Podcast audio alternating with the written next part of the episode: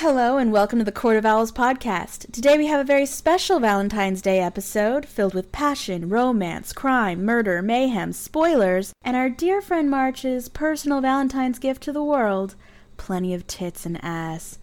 I'm V, and I'm here with my two Valentines, Joe Hello. and Muse. Heyo. We're a comic podcast that uploads weekly. You can check the show notes for which comics we'll be covering this week and their timestamps so that you can skip over those titles if it's something you haven't read yet or aren't interested in reading.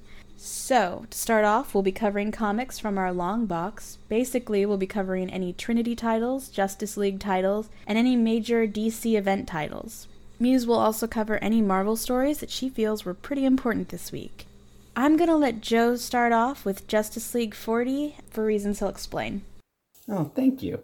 Well, I'm doing Justice League 40. This is the initial start to Robert Venditti's run. Again, Robert Venditti was writing Hawkman, and he is currently writing the Superman Giant. And the art for this one was done by Doug Mahnke and Jaime Mendoza. And basically, there's a lot of changes going on in this whole new term for the Justice League between leadership, dealing with the effects of past events from Scott Snyder's run, and also the return of some actual characters that I really enjoyed. One of the main things that I had a bit of a problem with was that it doesn't really seem like it follows where the last issue left off. For starters, Aquaman's not there, Hawkgirl's not there, and Martian Manhunter's not there. And again, that whole team, as we remember from the last issue, they all went through that door that was provided to them from the Phantom Stranger, where they were going to start going into all these different events, some that they weren't even a part of in order to unite everything, which I'm guessing is going to lead towards the 5G initiative.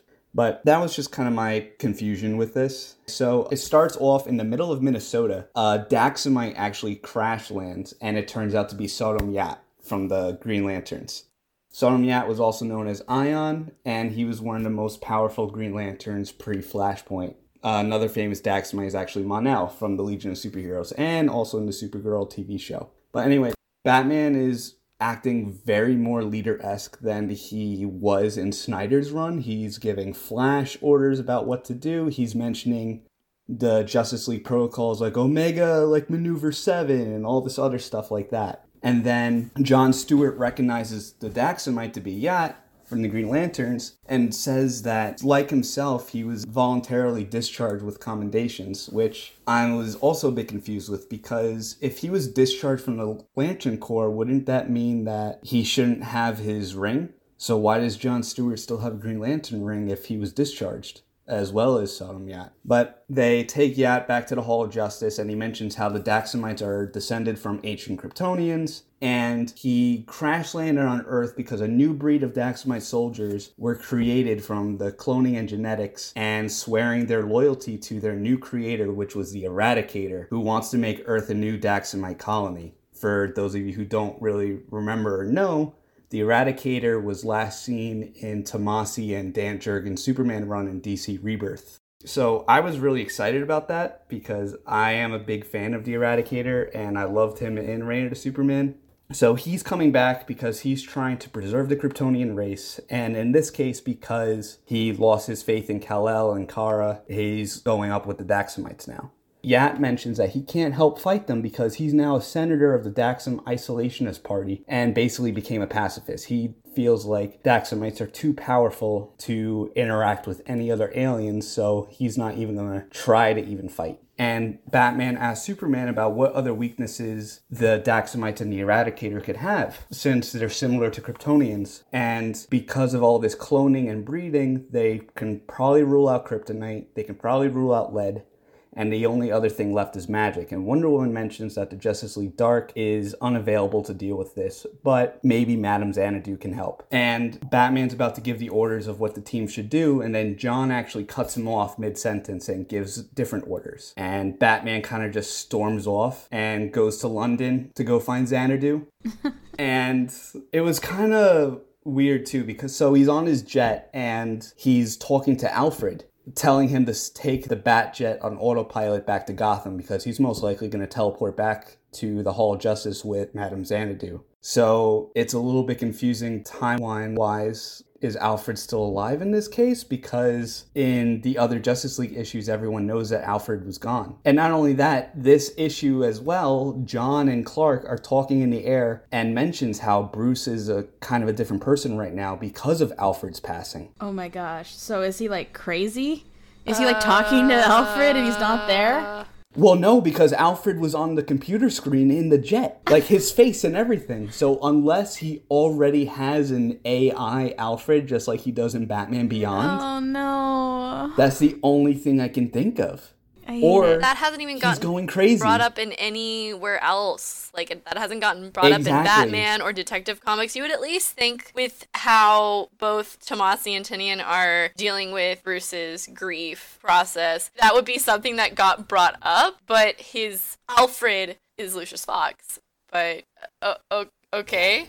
Exactly. And again, like Clark mentions that Bruce isn't used to somebody else calling the shots, especially after Alfred's passing, because John said that it felt kind of weird interjecting while Bruce was talking, but he doesn't really see a problem with two people giving out orders to a team of equals. There shouldn't just be one Justice League leader. And Clark kind of just says, you know, I'm kind of keeping out of it. What do I know? I'm just a guy from Kansas. So the Daxamites are the shadow projected to. leader. Isn't much. Batman usually the shadow leader? No, he's just a shadow. he owns the majority stock in the company. Fair enough. But like Superman's the figurehead and and Wonder Woman's the ambassador. yeah. Yes. But so the Daxamites are projected to land in Metropolis, and Diana asks Barry if he's up to it because when they were first uh, going up against Sodam Yat in Minnesota, Batman gave Barry an order, and Barry kind of froze.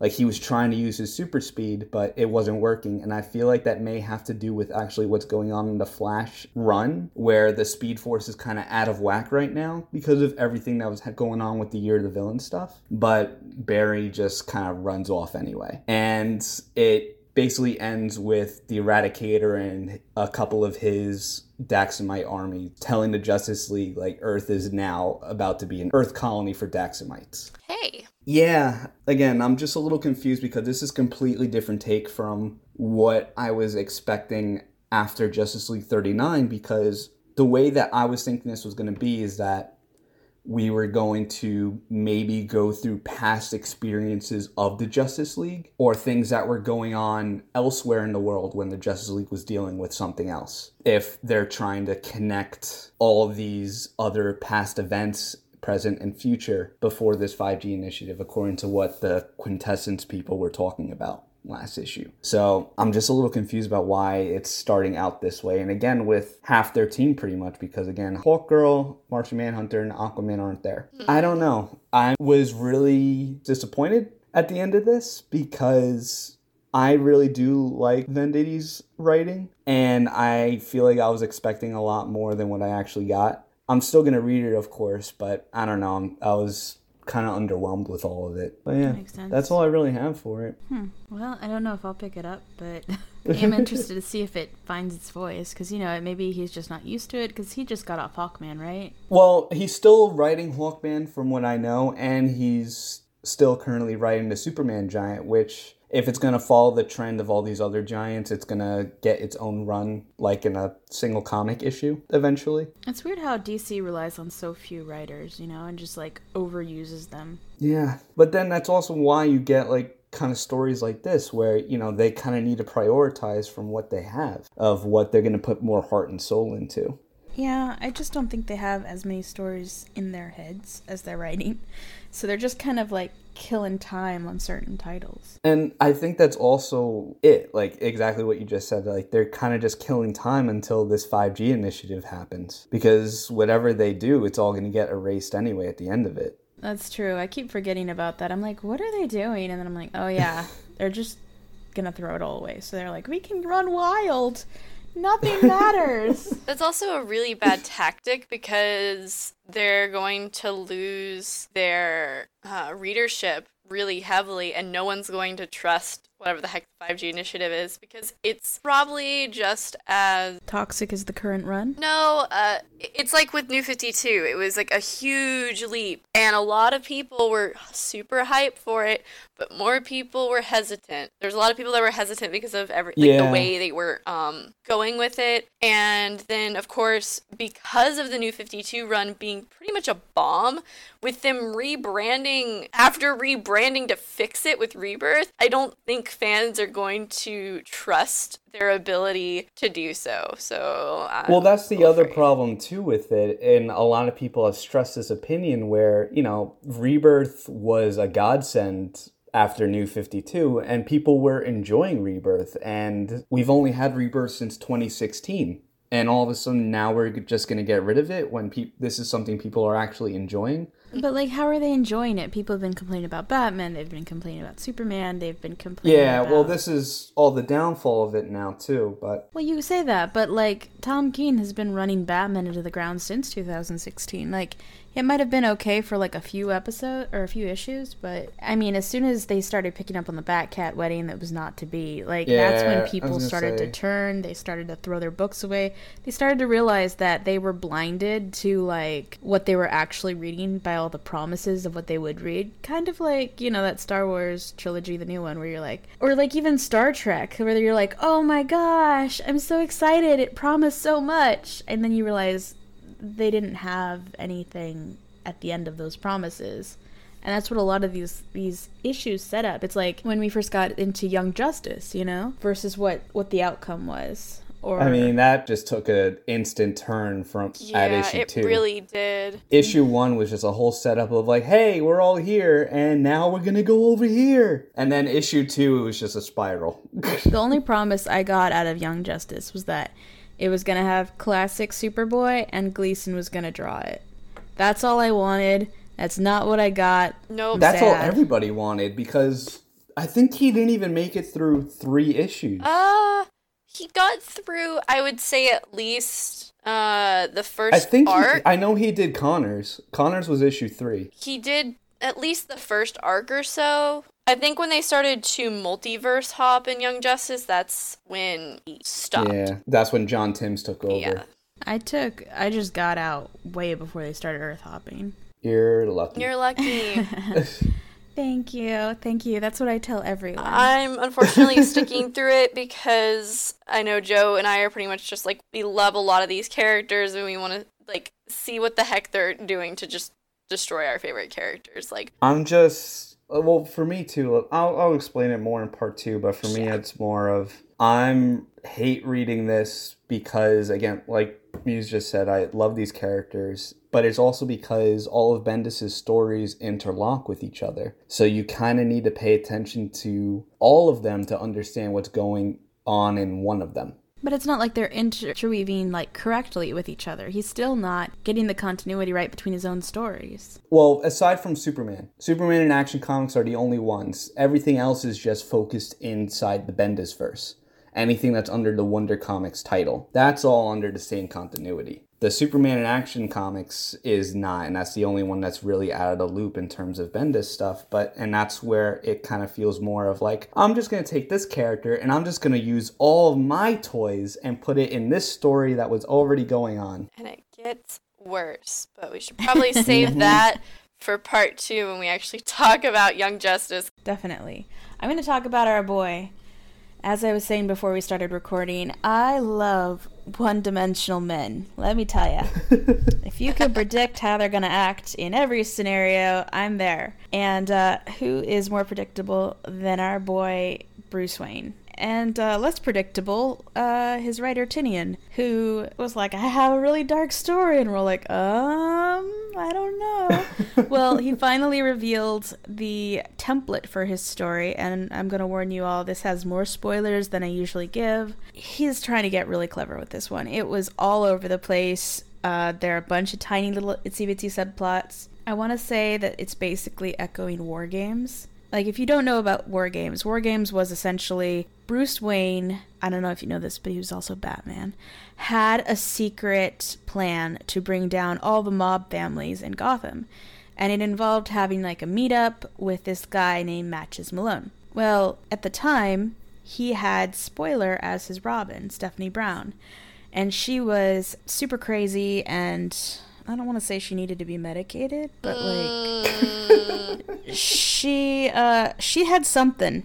She had something that was claiming her attention from day-to-day activities and she couldn't focus. And so Batman's like, "Listen, you're not listening to me. You're not obeying rules. This is a dangerous job. You're off the team." She goes, I say I'm off the team when I'm off the team. And she set his plan into motion, which basically set the entirety of Gotham into a war zone. We essentially have a similar idea, except rewriting history. Four of uh, Gotham's biggest villains, Riddler, Penguin, Catwoman, and Joker, got together and they created their own war game scenario. This one was just focused on Batman, and it involved the murder of Bruce Wayne. Basically, the idea is to keep Batman moving, keep him distracted by a bunch of sleight of hand with a bunch of uh, different mercenaries to keep him going and distracted. And they would kill four targets that they would make him think he was going to save, but he wouldn't save any of them. Culminating in the death of Bruce Wayne. I'm kind of giving away That- the end here, front loading it. Also, kind of reminds me of um, Knightfall. Yeah, it really does when you mention that bit. hmm Because Bane was trying to overwork Batman so that he got super tired that he couldn't do anything. Right. It's like a w- interesting mix of all, like both of those scenarios. And mm-hmm. Tynion's own weird culminated version. Right. But see, we're not getting it like, here's the plot, here's how it's happening. Instead, what they're doing is they are saying, here's a piece here, here's a piece there, here's a piece there. But also, here's a subplot for you. Here's this, here's that. And it's trying to be mysterious and try to, like, let you not guess. 'cause it's not giving you enough information to guess anything, but it's kind of like, it's trying not to tell you. And it, by the way, here's, here's my problem too with, like, not telling people. It's not that he's not giving us the information up front. Like, I usually don't have a problem with that. It's the way he's not giving us any information. We see Catwoman, like in the last issue, Catwoman was. She wasn't standing in the Joker's grave. But in this issue, she starts off in the Joker's grave. And we're like, well, that's an odd place for you to be. How did you get there? What are you doing? And she's just standing there, and uh, I think she was digging him up. Yeah, I think she was trying to dig him up to see if he was actually there or not. So she finds dead Joker, and uh, she gets ambushed by these people with green gas leaking from their mouths. It's the same thing. It's the designer's special drug that is made out of ghosts. So this ectoplasm drug is like talking to her through these guys. It's also talking to her through Joker's corpse, and he's just like, "Yeah, I was dead, but I got tired of it." And it's like, I don't understand this ghost drug ectoplasm. It's it's weird. I don't like it. But that's a personal preference. It's not necessarily going to be the demise of the book. It's just me. So yeah, Catwoman's whole thing is like. She's calling Riddler. Riddler hates her. He's like, You sided with Batman. You're not one of us. And I bet Batman still thinks of you as like blah, blah, blah, part of the Arkham set, even though she was never in Arkham except for that one time and it was a trap. So, yeah, they're just like going off about how uh it, he was mad at Catwoman and Catwoman's like Batman's figured out your secret cameras and code or whatever and, and they fight for a little bit and then um he starts to chide her about uh her part in this plot to bring down Batman and like how if he she ever tells him how she how she was once a villain he's never going to look at her the same way again it's like have we Yes. been through this with her wedding oh no i'm just i'm too damaged free like he met you robbing a i just never mind. I'm over it. So catwoman's like you know she's all tearing up like oh he's he's right. He's gonna hate me. But she like tries to call batman. You know she tells him. She wants to tell him the truth but she gets cut off by the designer so then um, that's a whole separate thing and we'll get to back to that in a second i do want to say there is a penguin subplot that i was interested in the last episode i thought it would be really interesting how like uh, the penguin was breaking into this heavily you know armed facility to kidnap a whole bunch of like world-class mercenaries which I always, I don't know. I love it when Penguin gets some over on people. Because, yeah, his methods are kind of crass. Like, he has money and he uses his money instead of like any cool powers or anything. And it's like, oh, yeah, rich people always Why win. does that sound so familiar? Using money? Yeah, but like, here's the thing. I just, I think it's hilarious because Penguin is just this fat, angry man. And is. he just he he always seems to come out on top and all these muscle bound heroes were like no one can defeat me, no one can afford me, I'm the greatest, I have healing ability. And he's just like, well, I just took all the oxygen out of your rooms and you all passed out, and I just had a bunch of corrupt police officers transport you here. And now you're all hanging on meat hooks. The dumb part is he let him talk, he let him wake up. That was stupid. Mm-hmm. He should have killed them. But um, he doesn't. And uh, another spoiler he does get his throat slashed. Is he gonna die? No, because everyone in this stupid plot is gonna get hurt and not die, except the Joker, who's probably gonna get better soon because he's important. Also, to... took a bullet straight to the eye from Jason earlier. I was gonna say so, that's exactly what I was thinking of. I'm not a big fan of a lot of the rogues, especially Penguin, but poor Cobblepot. Can he catch a bit of a break? He got shot in the eye almost died, and then he also got apprehended by Catwoman in her run because somehow oh, yeah. he made it all the way out to California. Yeah, he showed up there to like get her involved in some heist. He was like, "If you don't do it, I'll kill your sister." And it's like, how often does that happen to you? Like everyone knows you have a sister, and they're like, "Wee, I'm gonna threaten her." Like that's terrible motivation. It's dumb. It's boring. Whatever. Anyways, he was just like he got her on like one heist, and I think she screwed him over because that's what she does. And I don't know why people still work with her. I don't. Penguin's an idiot. Okay. I know I just said he was smart. I'm I take it back. Okay. You can be smart and an idiot at the same time. Depends who's writing him. In this one, mm-hmm. he has penguin teeth. You know those teeny tiny teeth that birds have? It, he has them. I don't know why he has them. He didn't have them before. Where did they come from? uh, I think this Tynion basing it off of the live action Batman movies. It could be since oh, he says he writes Danny Catwoman. DeVito. He's Danny I DeVito. yeah. Which is just Catwoman a terrible thing to say. Modeled after um, Michelle Pfeiffer. You should not say that to uh, your comic book fans. Hey, you know everything I know about uh, your comic book faves I got from movies. What do you think of that? I watch TV. Anyways, yeah, I mean it's fine. It's just. I feel like he might be drawing too heavily from some cornball movies. I think it's a mix of like drawing too much from that and also implementing his horror element that he's a big fan of.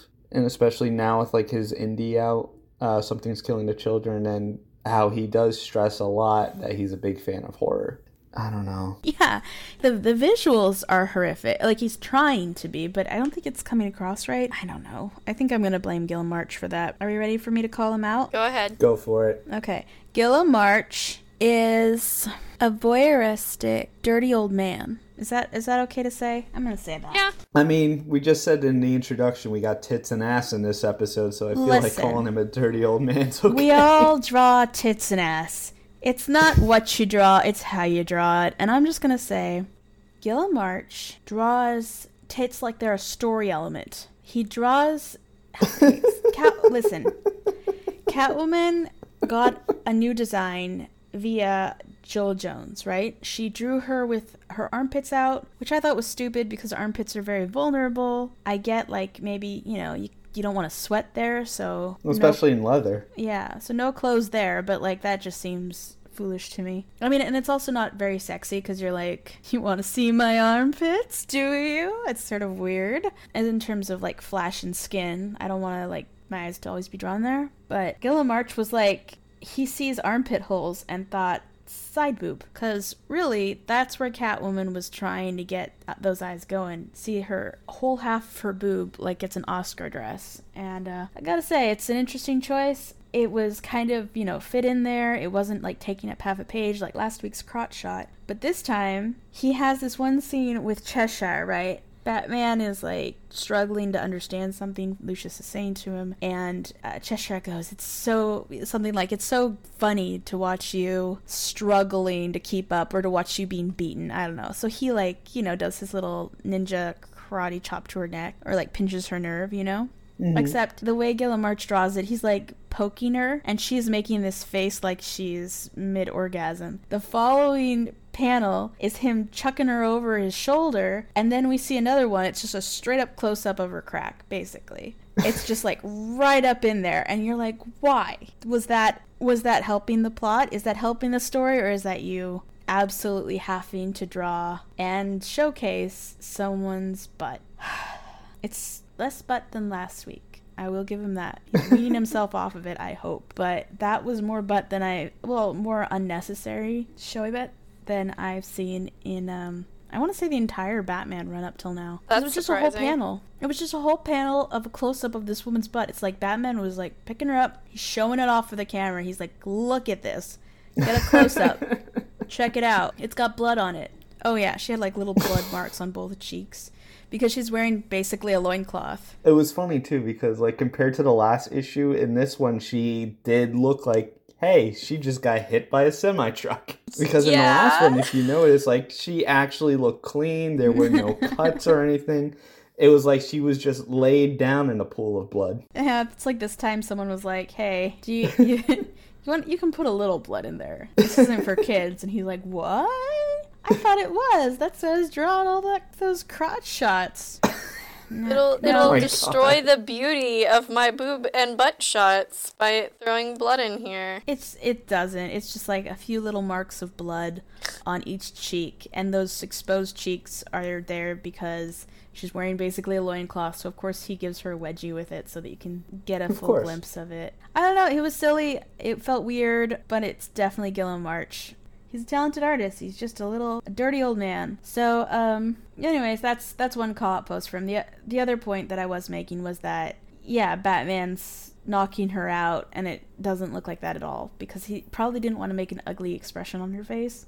So instead, she's like smiling and looking. You know, it's just it's all very silly. the a lot of the art just it's beautiful and it doesn't fit the story. What's happening in the words? It it doesn't serve the story as well as I would like it to. Um, and it's kind of It's of kind of like what you were saying last time too, where it seems like there's miscommunication between Gil and March and Tynion, but Tynion's too nice of a person to correct him. Oh yeah, Tynion's eating it up too. He's been talking about how much he loves the art constantly. And yeah, he is Tynion's very personable and he seems to be really reveling in the reactions to his stories right now. So, I'm not going to say like a lot of people aren't happy with it cuz they are. Cuz like first of all, Catwoman's using full sentences, which is like such a low bar. Yeah. but we need to remember this is not where we were very short time ago. So, you know, they are using words. I just think it's sort of a convoluted plot and it's sort of paying off poorly. Um, and then I want to bring that to the final part where Catwoman is surrounded by bad guys, and instead of like even trying to fight, she kind of just lays down in the grave and lets them bury her. She's like, oh no, it can't be. And she keeps talking to them and are going to kill her. And she gets saved by Harley Ex Machina. Harley Quinn just shows up out of nowhere and she's like, you know, oh, this goes way deeper than you know, Catwoman. And it's like, oh gosh.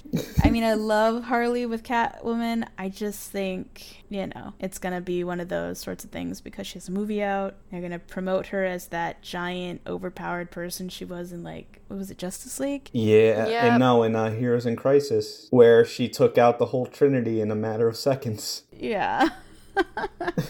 So oh we're kinda going for yeah, that. that. was. Hmm. Harley's the golden girl of DC right now. But um yeah, so that was sort of like I don't know, it's fine. It left a bad taste in my mouth and it's uh it's just me being picky. I feel like I feel like I can't be satisfied with stories. I'm just a miserable person. I feel like it's not being picky though. I think it's just the direction of what they're doing because like I am a fan of Tynion. I like him as a person and I am a fan of the things I have read of his. But just something with his Batman run right now, I'm not enjoying it. First, I just kind of dismissed it as, oh, well, you know, he's still building his world, he's setting everything up for us. But now, most of the pieces to kind of get us into the arc are set, and I'm not liking what I'm seeing. What about you, Muse? You read it? Uh, I really don't know what to say about it at this point. It's very similar sentiments to the rest of you. Like I'm confused, but at the same time, I I love Tynion, and I've seen a lot of the good that he has done. Uh, even having with Justice League Dark in the beginning, the Upside Down Man was like this weird thing that showed up and then kind of shoved to the side for a while, and then he brought it back full circle. He left it really open ended for Ram V to take over we'll see if he does it. So maybe once Tynion really starts getting the ball rolling, then we'll actually see more of the fruits of what he's been trying to set up. Mm-hmm. And like we did say before, he is partially constrained by what Tom King did for like the past 80 plus issues and the eventual 5G initiative that he's having to kind of squeeze in as well. So I'm going to kind of give him till at least finishing this arc before I really make a full solid Mhm. opinion on it. Of course. Yeah.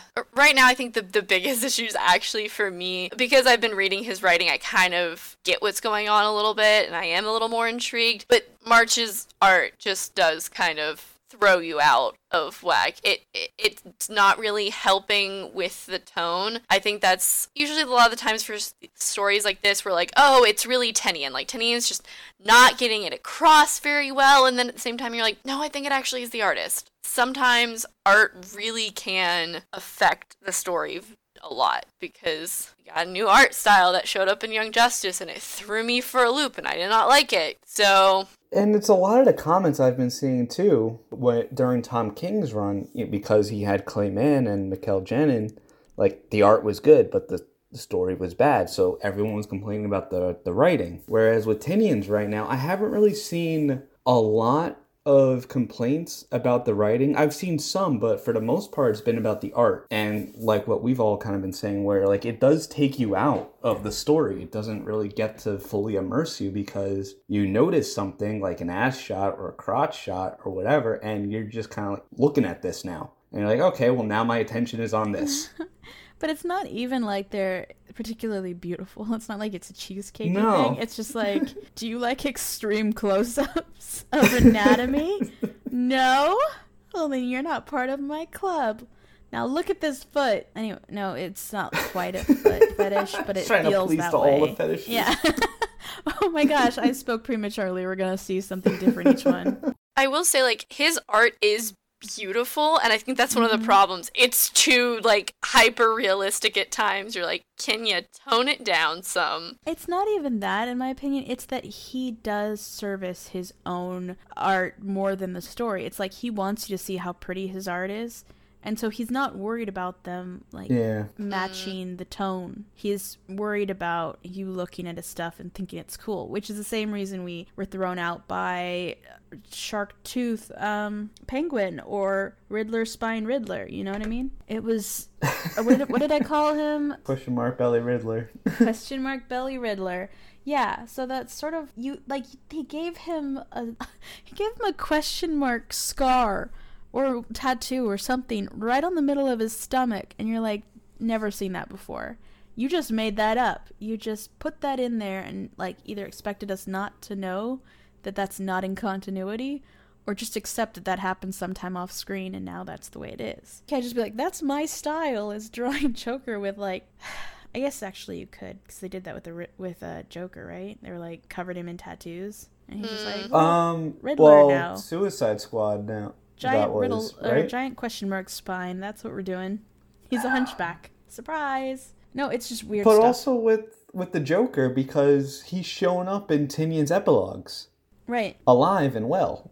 right, and nobody's surprised that he's dead. They're just like, yeah, Joker's. d- Oh, you didn't get the memo? Oh, that's because I wrote these all months apart or something. Because they're not feeding into each other. They're not reading back as like Or One piece of this is more of DC going like, oh ho ho, we're teasing more of the three Joker story that we're gonna come out with maybe eventually never. I hope not. I don't. I just don't think they're handling it as well as they could. Like I've seen, like I said, Dark Metal had some real high moments, but like this, no, I don't think they can pull it off because there are too many gaps in where you last believed the characters were versus where they suddenly appear. It's like playing D and D with an unreliable narrator MC. Like he's just like, and suddenly this is over here, and you're like, I thought it was over there, and he's just caught with like the little figurine in his hand. He's like, no, you're mistaken. And you go back and check, and you're like, no, you're mistaken. But you can't do anything because you're not the MC here. You're in this weirdo's hands. You can say Brian Michael Bendis, it's okay. And also, Muse, Yes. the gossip. Did you hear? So near as I can tell, Tynion like went to the Caribbean and then like fractured both his wrists? No! What? what did he do? I don't know. He just was like all these cryptic things on Twitter where he's just like showing like a CD and he's like, I hope this x ray doesn't prove I have a broken wrist. And then like another tweet later, he's like, Well, both my wrists are fractured. I'm like, What? it's like I think it was February 4. He was like, "Oh, Oh, oh I'm enjoying the beaches. Nothing like a beach." the next day, it's like, "Well." so I don't know what happened, but he's been very upbeat and positive about the whole thing. Maybe he'll have like somebody do dictation for him or something. Yeah, it'll be in his newsletter, I'm sure. Probably. yeah, he sure makes that thing long. He loves to write. He does. Good quality in a writer. Uh, speaking of, I guess that's not really a great segue, but writers.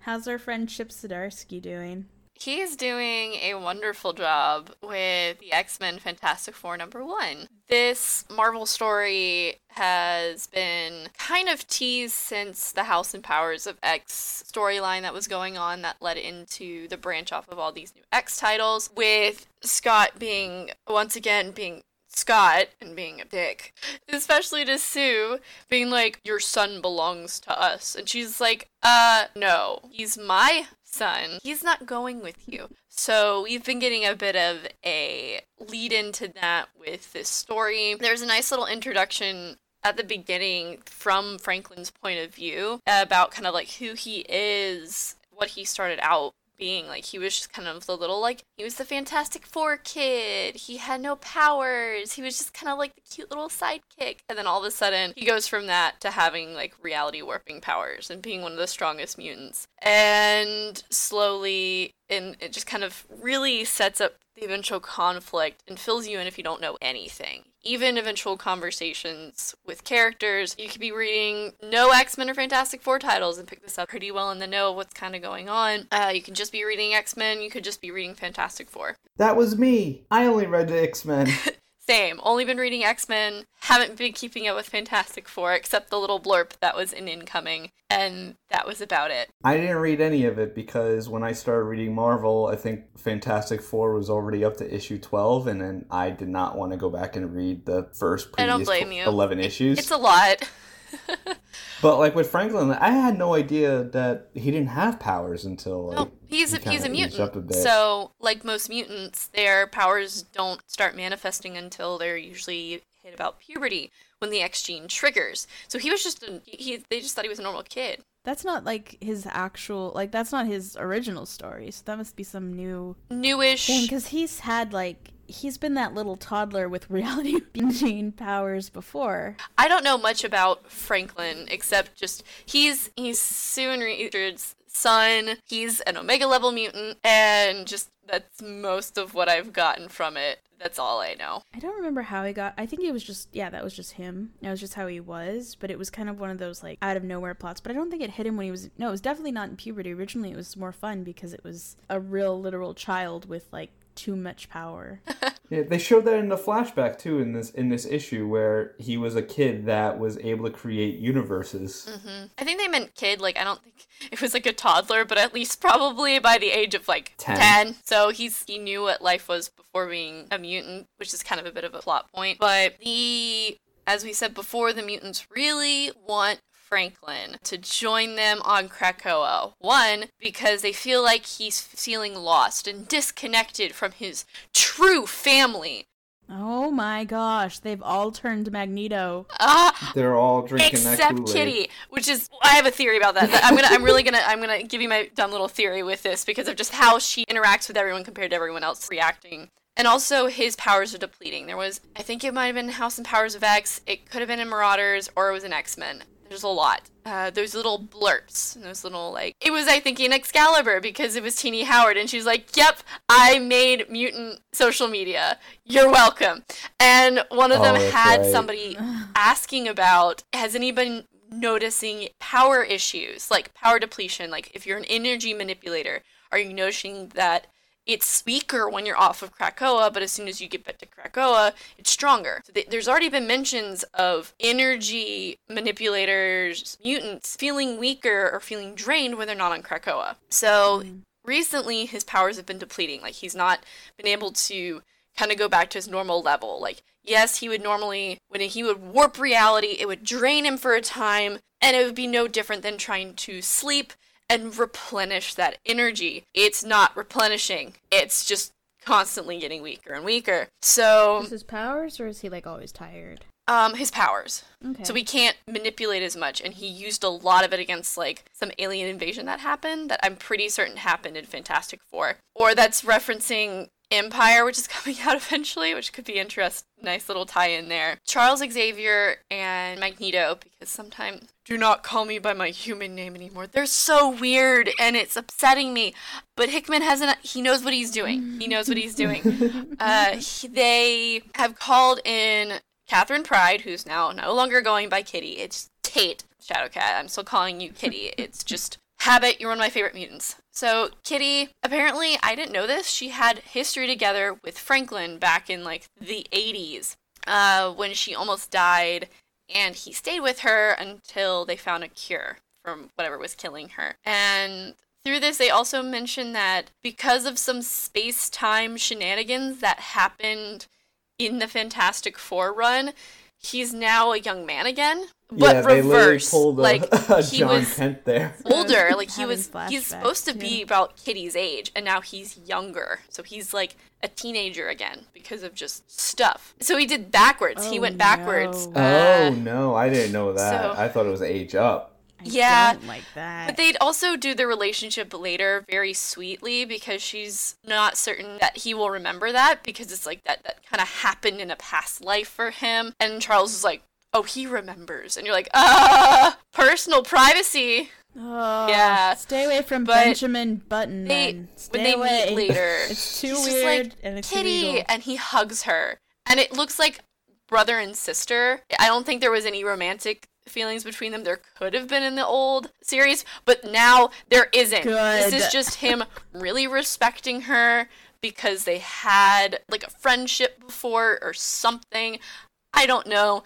Thank you for not making it feel weird and making it just seem like this natural friendship between the two of them Yeah. with trust. Thank you. Especially because, like, first of all, I also really want to thank the editors for giving that exact series and arc and the year that arc came out in the story, so that way you can really tell. But also with that, because Franklin was he looked like I a toddler in that. I thought it. I thought he looked like an adult. So that's why I was confused. That Was he a no, kid in that no, one? no, no, no, no. He he was a definite kid. There was I- little kid belly there. He was a kid because Kitty was crouched down against the tube. He could have been. Franklin he could have was been standing little, up, and it could you have know, been. just It could have been more of a John a Kent toddler. thing. I I was reading it very quick. Like I was, re- I was reading this during a tornado, so Okay, I mean, as Yeah, far I- as excuses go, I guess that's valid. But I also want to be that bitch to be like, hey, you know how Muse reads a lot of anime manga, and uh, they all look like you know they all look like babies. this is why she can't figure out Asian comics. I, I think that he was in his forties. He was in the fourth grade, know. Muse. Either way, I'm sorry. it doesn't matter. Either way, he's Hour. had either he's aged up or aged down. I think it might have been more of an. There was an age change, but why would a kid? That's all you stay need to know. around in Latveria for Kitty when he had parents. Did he not? he didn't have a choice. That's what they were saying. That's what they were saying in I thought he arc. did it because he cared. I don't know. Well, he stayed with Kitty because he cared, but his parents weren't around. I don't know what was going on during the 80s. This was during this was 1987, so I Ah, want to okay. say this was during Secret Wars. Either way, uh, Kitty is obviously very hesitant about trying to shove the Krakoa Kool Aid down Franklin's throat like Xavier and Magneto want her to. Good. because she's a marauder, she gets the goods, like, from around the world to deliver to mutants, and she goes to Logan and gives him his beer, and he's like, ah, yes, the perfect medicine. like, okay, okay, Logan. I don't know.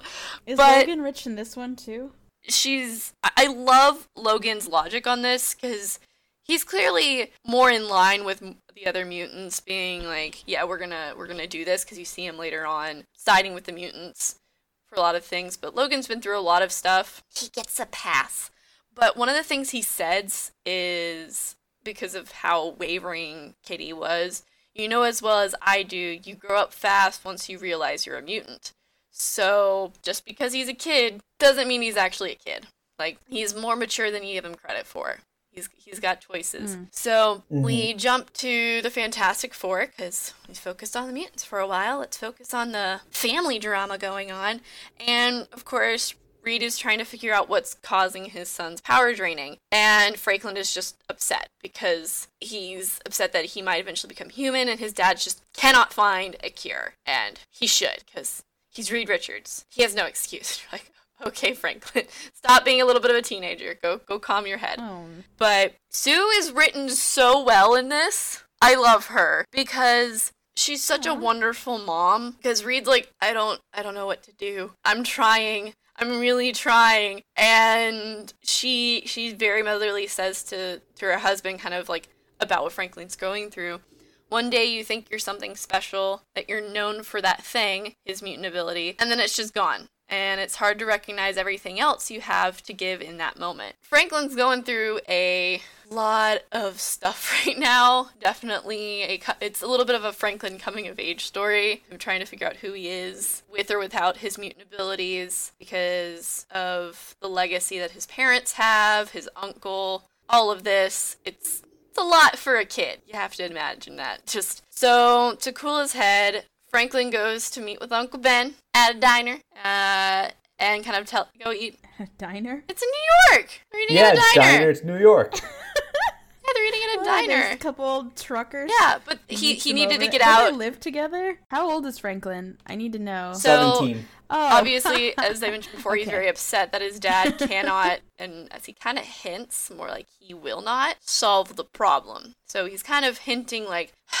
my dad, like he says, Dad's the smartest man alive. He solves the universe's problems daily. So why is it exactly that the two problems he can't solve are you and me? And this is referring to Ben or the thing, always looking like he is.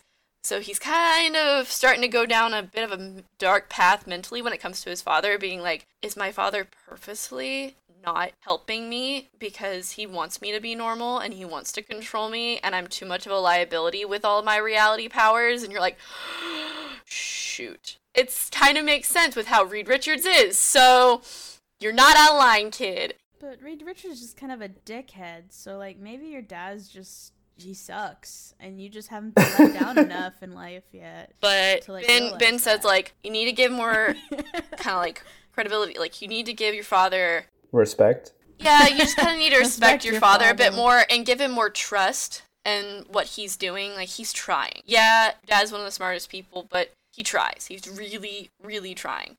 Of course, while this is all happening, poor Franklin, the mutants come to collect him. And of course, the Fantastic Four not thrilled about this whatsoever. And of course, the mutants are once again acting all high and mighty over humanity, especially Magneto and Professor X, and even Storm. Storm is even Storm like had that potential from the beginning. Oh. I'm sorry. You ju- you just made it sound like they were debt collectors. they are essentially. They're like, it's time to give him up. We we've come Mr. to Richards, grab. Mrs. Richards, we're here to collect. we're here to collect. Uh, but they they're not getting along at all, and Professor X is like, I don't want to start a f-, like kind of like I don't want to start a fight. Let's let's go talk civilly oh well, yeah, that that that goes over very well with them throwing so much shade at humanity and at the Fantastic Four that Sue's just like, all right, that's it, and bubbles Magneto into a force field because he goes to kind of like walk. He's walking towards Franklin as he's monologuing, oh and he looks like he's about to like kind of go and grab him, and she's like, nope. So they and, are definitely under someone's control because there's no way they've lost that sense of like reality where you don't like mess with a woman's kid in front of her. Oh, they don't like, care anymore. They mm, they just ah they upset me. So uh, Kitty and Franklin, Kitty's like they start to kind of like fight a bit more. It's still mostly voc like uh verbal throws at people and kind of like, if you make another move, I'm gonna move kind of thing. So there's really a bit of a stalemate and a bit of attrition going on. And Kitty's like to Franklin, she's like, You wanna get out of here? And he's like, Yeah she phases him out and takes him to the park and kind of talks to him about what does he really want to do. And like a decent freaking person isn't pushing him to join them. She wants him to make the decision. As we even saw before, she was hesitant about trying to take him away, but she came to like her own conclusion that okay, as long as I act as a friend and a confidant, I can maybe act as a way to bridge Franklin to come to Krakoa. But if he doesn't want to, I understand. He should stay with his family if that's what he wants. Screw what Professor X said. The Fantastic Four are his family. But mm-hmm. he, Franklin really seems interested in joining and at least going to Krakoa. I think he's more like, can I just go. I just want to go see it. He's curious. He's no. really he's a you know, he's like, a kid. He's curious. Don't and let teenagers join cults. Don't do it. he's mostly curious to see because he has a little bit of his dad's scientific brain. He's not as brainiac as his father, but he wants to see maybe if I step foot in Krakoa, that'll help my energy problems. Like maybe I, if I go over there, someone might know more than my father. And when Kate was just showing him the gate, he was kind of talking about it as if he's like, you know, maybe I can be in both places. I can mm-hmm. be in mm-hmm. Krakoa some days. I can be with my family the other days. Yeah, and even she was like, see how close it is to your house? You could easily come home. Like, you could come visit us on the weekends and be home during the week. Like, you could still go to school as normal and then come to Krakoa. Like, we're right here. Your family is right here. There's nothing really separating you except this gate. Um, okay, I'm um, gonna say it. I'm just gonna say it the government was right. Mutants are a threat, and uh, they need to be stopped. Except, you know, this is coming from Kitty Pryde, who can't even go through the gates herself. Exactly. I don't care. She's already been brainwashed. She's she's evangelizing. No, she's them. not. She's no, she's not. That's my theory. Them. That's my theory. So there's been a lot of times where in especially marauders and a couple of other things kitty seems to be the way she speaks is very different than the rest of the other mutants she seems more hesitant on a lot of the ideals that they're trying to preach about things. So I have a feeling that there's some weird malfunction with her that Professor X and or Krakoa cannot tap into, which is why she can't get through the gates because the island is trying to pretty much prevent her from going through, but she can still set foot on the island. It's just she can't use the gates. Continuing, there's more fighting because Johnny, of course, comes in and zips in in front as Franklin starts to kind of walk towards the gate curiously. And more fighting starts to break out in this park. Mutants just keep throughout constantly in every single run. X Men, Marauders, Excalibur. I don't read too many of the others, but I'm pretty certain they throw this out all the time. They're like, we have diplomatic immunity. And it's like, your diplomatic Literally immunity everyone. means shit. uh, thank you, Ben, for pointing out that it is weird because he's like, it's funny how the only folk who need diplomatic immunity are the ones doing things wrong, and you're like, thank you, thank you. This, this is, is weird. unproblematic fave. Good Uncle Ben. He's great. Uh, the one that's alive. the one that's alive. that can't call him Uncle Ben. What's wrong with you? He kind of is. He's Franklin. He's Franklin's uncle. Listen, we're all someone's uncle, but you don't call him Uncle Ben. That's just bad luck. Okay, that's true. Granted, it's a lot harder to kill a man that's completely made out of like rock. So true.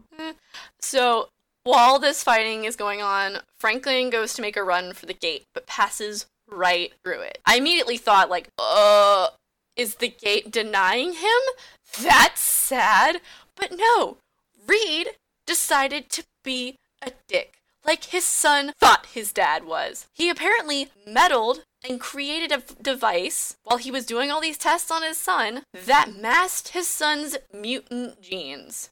Way to go, Richards, mucking it up again and pushing your son even further away from you. He already had trust issues. Now you solidified it. Maybe he saved his life.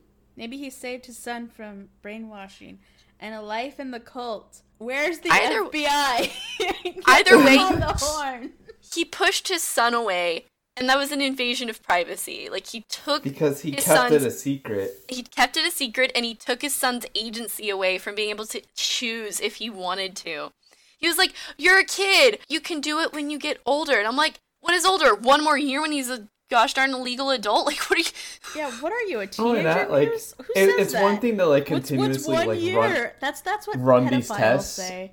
on your son, but it's another one to like, you know, go not tell your son that you're suppressing his abilities. And the only thing I can think of is that while Reed was doing these tests, he realized that his son was only going to get stronger and more dangerous, and he had to stop that before he may have had to fight his son.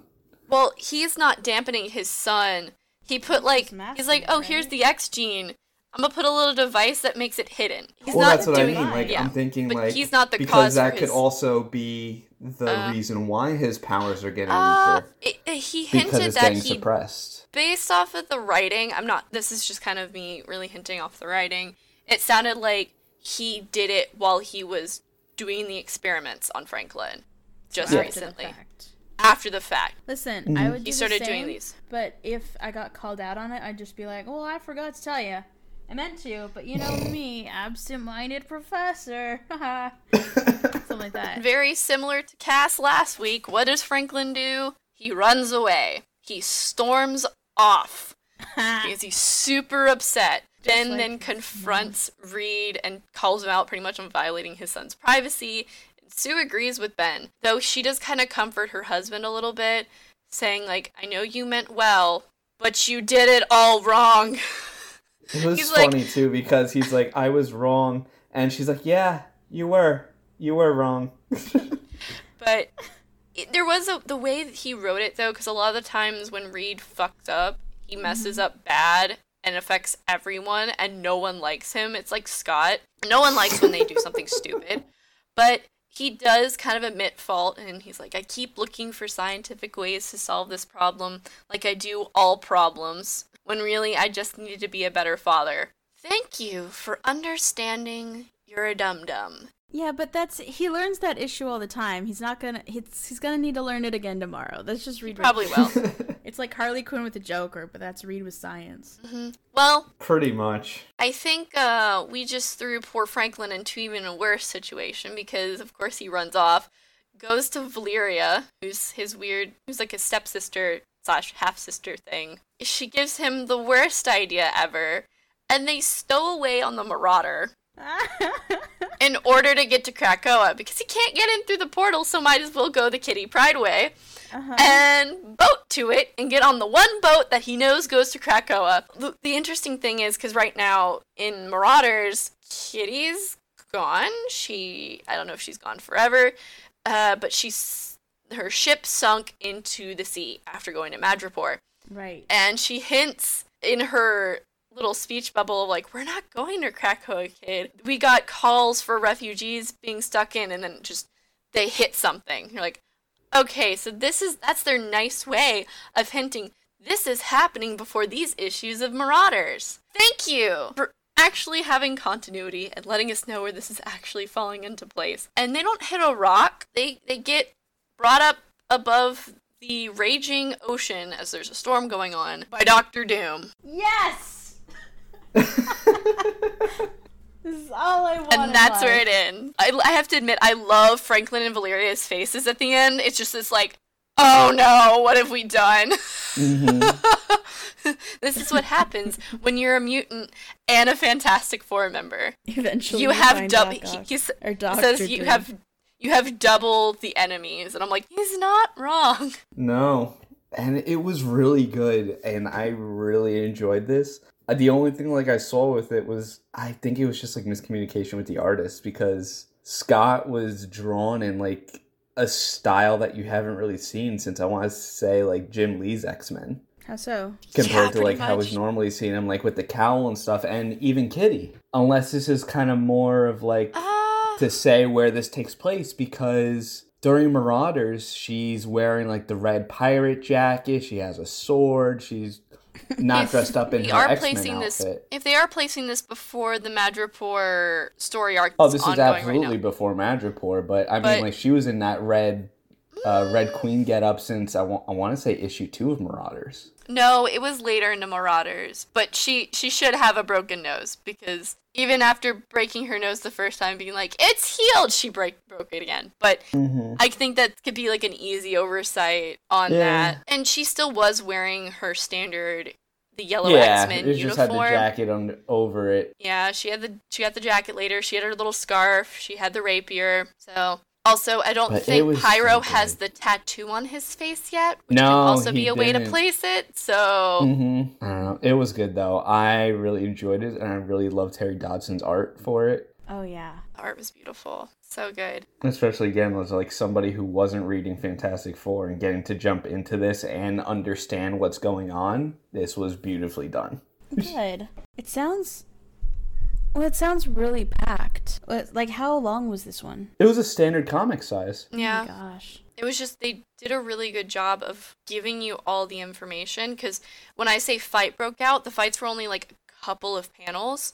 It was mostly going Yeah. on in the background, which was kind of nice. Like they showed a couple of panels of like there is fighting going on. Does it matter? No, we're focused on Franklin right now. So it'll it would pan to him while there's fa- fighting in the background. That's usually the problem with a lot of comic s- issues when it comes to like, oh, that went by really quick, and you look through and you're like, there was a lot of fighting in this one, not a lot of talking.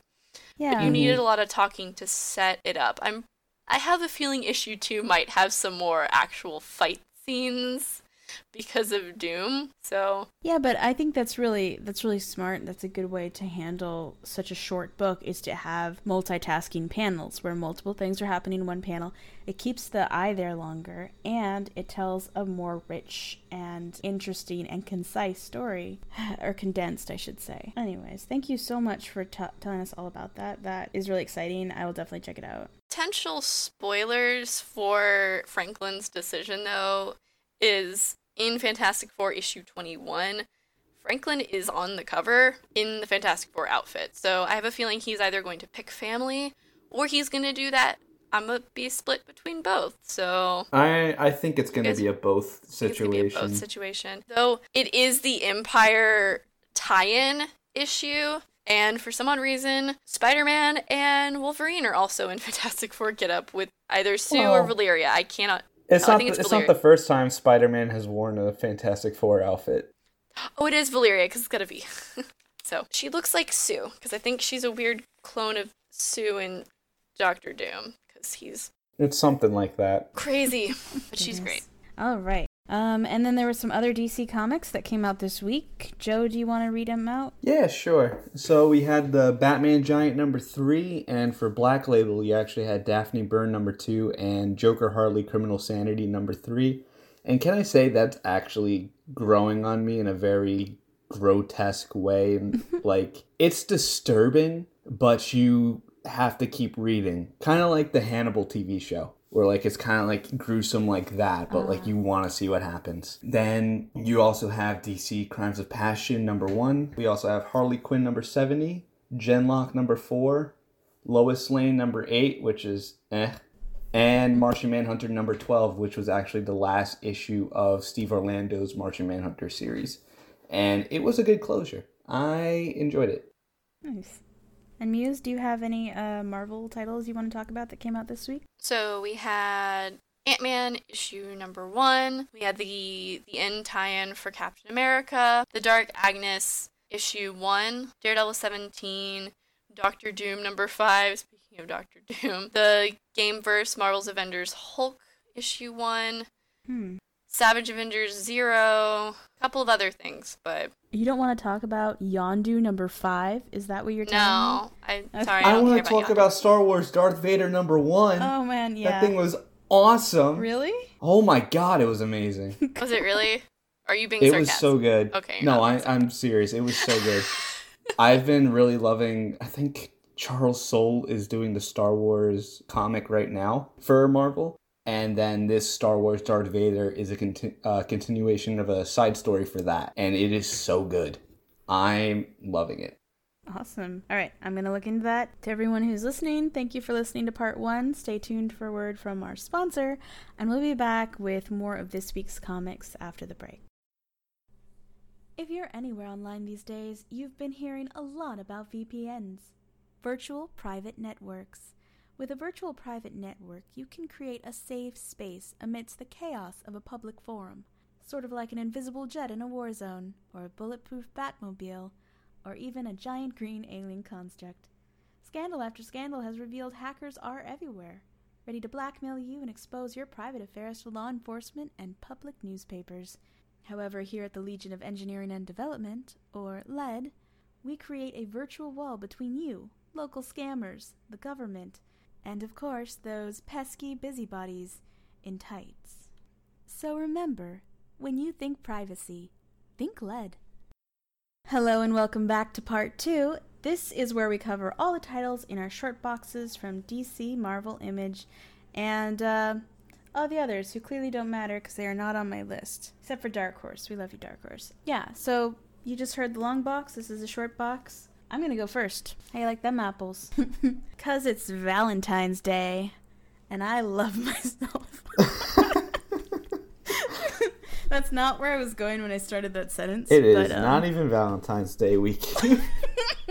Almost. It's Valentine's Day in my heart, and it's Valentine's Day in DC land, and that is why we got Crimes of Passion number one. All right, so um, DC Crimes of Passion. It's an anthology. It's a lot like uh, what was that other one? was New like Year's Evil and Mysteries of Love and Space. Love and Space, right? So um, DC Crimes of Passion. You've got um, let me see. You, you had a story from Tynion in there. I let me see. That one was that the one with the Pied Piper guy? Yes. Yeah, that one was okay. It, it's not really a plot. Um, the Pied Piper gets lured into a rich person's house.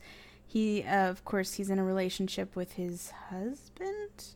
I can't really tell you anything about the Pied Piper. I think he's a Flash villain. Yeah, he's a Flash villain. Yeah, so he's given up the life. He's been reformed, and he uh, he's domesticated. He ends up going to this rich man's house. The rich man shows him his his flute. He's like, "You've delivered me from normal life, and now I'm a criminal, and I want you to play this and make me your slave for life, and take all my fortune, whatever, because."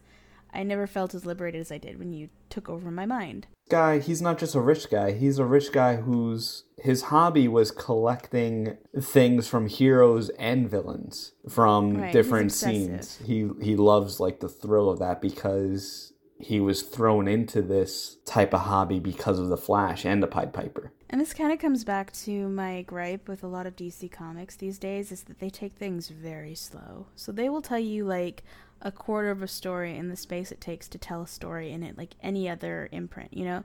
Like Dark Horse used to accept um, submissions. If you wanted them to like take on your story or you wanted to apply as a, like a writer or an artist, you would submit like an eight page comic. And they would actually take those. And I'm not really sure how that worked out for the people who submitted them, but I know that it did for a bit. And um, yeah, they were just, they were like, if you can tell any story, if you're any kind of storyteller, you can tell a story in eight pages and they would give you these like opportunities and you had to actually condense those stories down. These stories in this anthology including Tynion's unfortunately felt very like if i put it to you in broad strokes villain goes to collector's house. Collector shows villain old trinket tells villain how the trinket made his, him happy uh, when he, the villain used it. The villain says i don't do that anymore.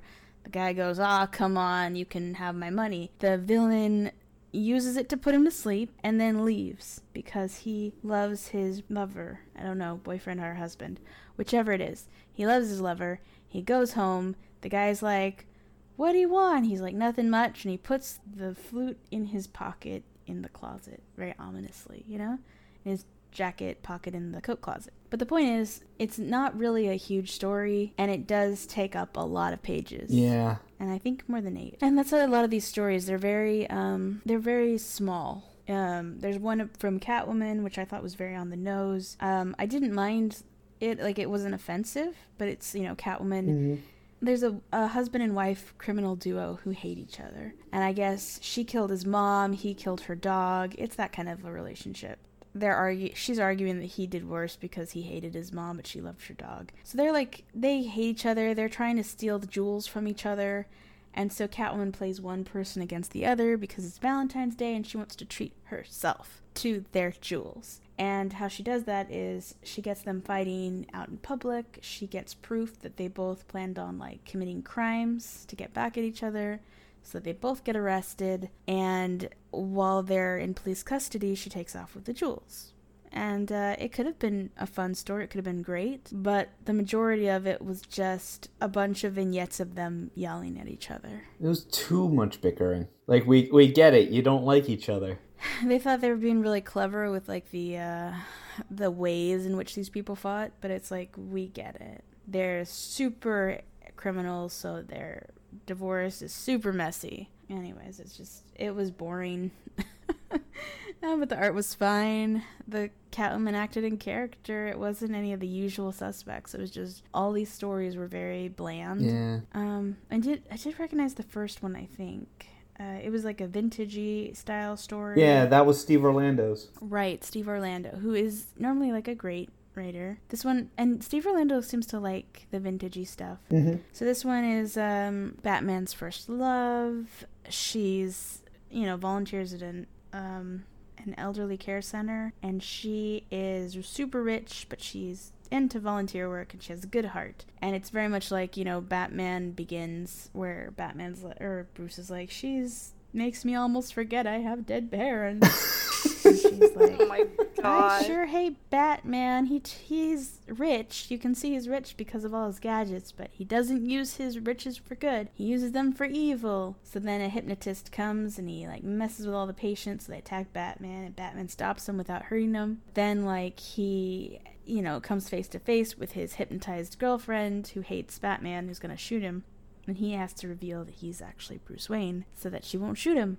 And then you know at the end of it she like doesn't remember any of it. So she's back to going, "Oh, that Batman, he's such a brute." And Bruce sends it this heartfelt letter. It's like, "You know, sometimes I'm just as angry as Batman, and when you talk about him like that, I feel like you're talking about me." And that's why we can never be together. And he's just like, "You have too much hope and and I don't want to corrupt you with my darkness." And like he sends this to her in a letter and she like you see her hands like shaking as she drops it and he gets a letter back from her and he burns it unopened. it's very dramatic. But I think that was I don't know. I don't even know if that was the best one in the lot. I mean, this is kind of reminds me of Detective Comics 1000, where it was very tough to pick out like what our favorite stories were from it. Right. There wasn't anything that stood out like Tynion's story in Detective Yeah. 1000. It was just kind of like onslaught Mhm. of It's like this was good, this was better than that one, this is horrible, Yeah. this is eh. There was there was a there's not one that stands out. Batgirl one. Yeah, Batgirl um, and Nightwing. Yeah, which I should have liked, but I was kind of eh. And then there was, of course, the Wildcat one that It was nice to see Nightwing and not Ric Grayson. Seems like the only place you can see him like that anymore is, you know, one offs. yeah. So, anyways, that's just it was one of those. Uh, I would give it a pass if you're looking for romantic stories in uh, the Batman universe. I mean, you, like I said, I was looking. I kind of was looking forward to the Wildcat one. You a little bit spoiled it for me, Joe. Yeah, I'm I sorry. was. I just like Wildcat, so I watched it, and it was just, mm-mm. Yeah, No, That was, it was uh, simple. The art was that was really Riley fast. Rossmo. Yeah, it did not fit. No. I don't know. Yeah, he he was definitely great in uh, Martian Manhunter, but it it was a mess here. It was very very caricatured, uh, and it didn't really fit very well. Oh well. Anyways, uh, yeah, it was like one of those ones you just kind of buy because it's out, but I wouldn't if I were you. Yeah, Basically. I really need to get into the habit of like reading this stuff, um, and then buying like a physical copy because I got this one, and I, I mean, maybe I can sell it or something. I don't know. I wasn't really a fan of it. I think you can sell it. I think people will, you know, because people don't always know that these things come out. They might be interested in finding. Yeah. it. Um, Black Cat number nine was a palette cleanser. I'm gonna be honest with you. Jed MacKay did it. Kris Anka. I'm trying to remember who Chris last- did? Yeah. Chris It was good. Okay, so at first it starts out kind of like wonky, but then he sort of found his voice, and is his voice is anime. Um, it's it's very it feels very simple. It feels very loose, um, not entirely on model. It's very you know fluid. but um, it definitely had like a much more fun and snappy sense of art than the other one that had like unfinished art. Um, what was his name? What was that artist's name? I want to call him out. I forgot his name. Travel Foreman. That was his name. Freaking Travel Foreman. What was that? What was that art? Yeah. Anyways, this art did not hurt my feelings. I'm gonna say that. Azanka's a He gave- wonderful artist. He's the main artist for Runaways as well, so Oh, well, he was great in Runaways. He's less great in this, but he's he draws Black Cat really sexily. He, um, if that's even a word, she has like black eyeshadow, like coal black eyeshadow Ooh. and black eyeliner and black lipstick, and she's got this slinky like white hair that gets slinkier as it goes on. like the longer you read the comic, the more like like uh streamlined she becomes. And uh yeah, it's I don't know. So the art wasn't distracting, but it wasn't like that amazing that I was like, oh my gosh, I gotta look at this all the time. Um, but it was it was serviceable and it was like a nice change from Travel Foreman. Travel Foreman, I'm so sorry, but yeah, it it made me really happy. And um, the Black Cat story was, of course, better because once again, the whole concept of Black Cat is fun. She is the, the bigger arching, the overarching story is that she's teamed up with her old mentor, who may or may not be a bad guy, and um, they're running around trying to collect all these pieces so he can. I think he's gonna summon some god, basically. Um, there's a whole subplot with the Thieves Guild and how they have, you know, they have all these magical powers. Like if you've ever even watched the X Men cartoon, you know about like the Thieves Guild versus the Assassin Guild, and how they made this like deal with some ancient god,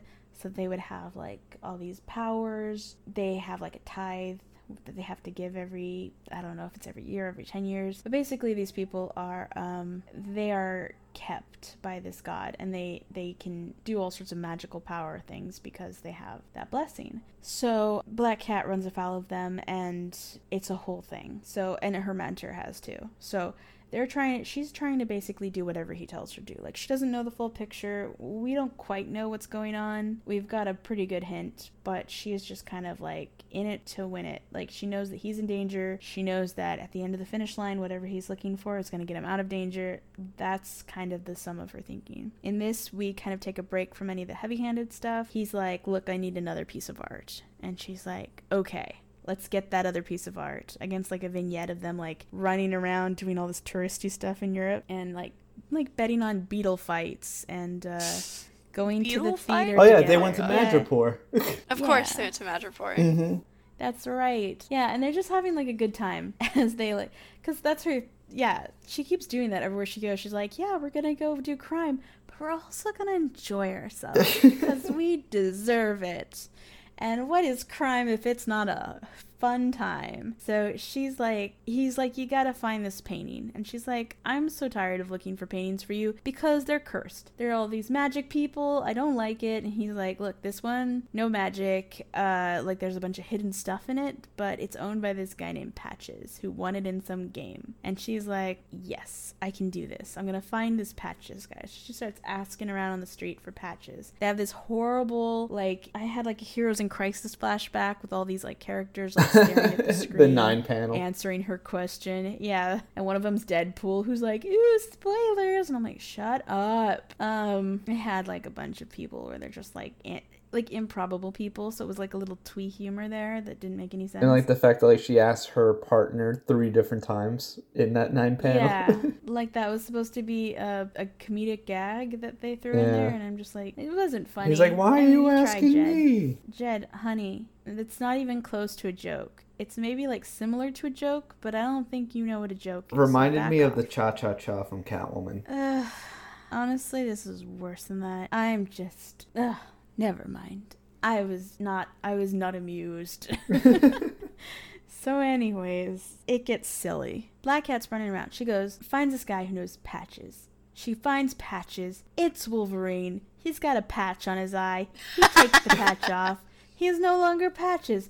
I'm confused. What's happening? Anyways, she walks up to him and she looks down at him, and you're like, holy cow, it's short Wolverine. And he is teeny tiny, itsy bitsy, mini Wolverine that you can put in your purse and carry around. it's no And Hugh Jackman, like- that's for sure. No, it is not. This is a very short person you could definitely throw if you were a Colossus. Just pick him up and chuck him like a cannonball. He's a tiny man. Anyways, she's like, Look, I broke into your house because oh yeah she found him because she found the guy who did some construction on his house. And she's like for the price of a bunch of beers she finds out he has a secret room uh, down below. And she's like what's it for? And the guy's like for women. And i'm like oh no it's a sex trafficking thing. But i guess black cat didn't think like that. She's like oh man for women that means there's jewels or something. Oh like, my whatever's down there is What? nice. She's like, only so- there's only few things in this world that get me going. One of them is spider print pajamas. Another is is uh, she's like web print pajamas or something like that. She's like, and the other is secret rooms. And I'm like, this is gonna get dark. And she gets down there, and then I remembered which comic we're in because Wolverine shows up. He's like, "What are you doing in my house? Did you rob me?" She's like, "No, this person who left a business card on the floor robbed you." And he's like, "It's that child." And she's like, "Oh my gosh, what are we talking about?" And it's like this child who owns a casino is apparently Wolverine's arch nemesis. His arch nemesis is a small child who I guess used to run the Hellfire Club, and uh, now he runs a casino. So Wolverine's like, he'll stop at nothing to get under my skin. And I'm like, Wolverine, what's happened to you?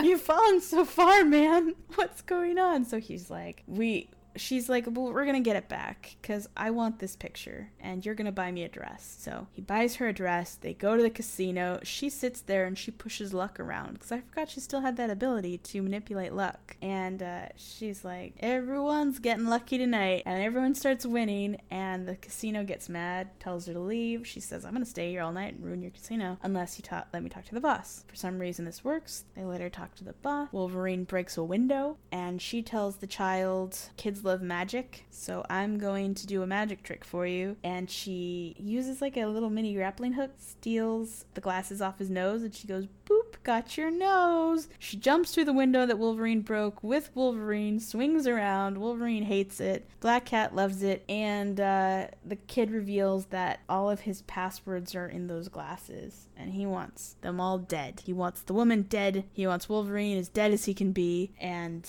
I don't know. He's just like an angry child, and I'm very confused, obviously, because I don't know the child, and I don't know why Wolverine is wearing like a white dinner jacket. I don't know why he's rich now. I don't know, like, I don't recognize this Wolverine because I'm used to him being angry and running around naked in the woods. So.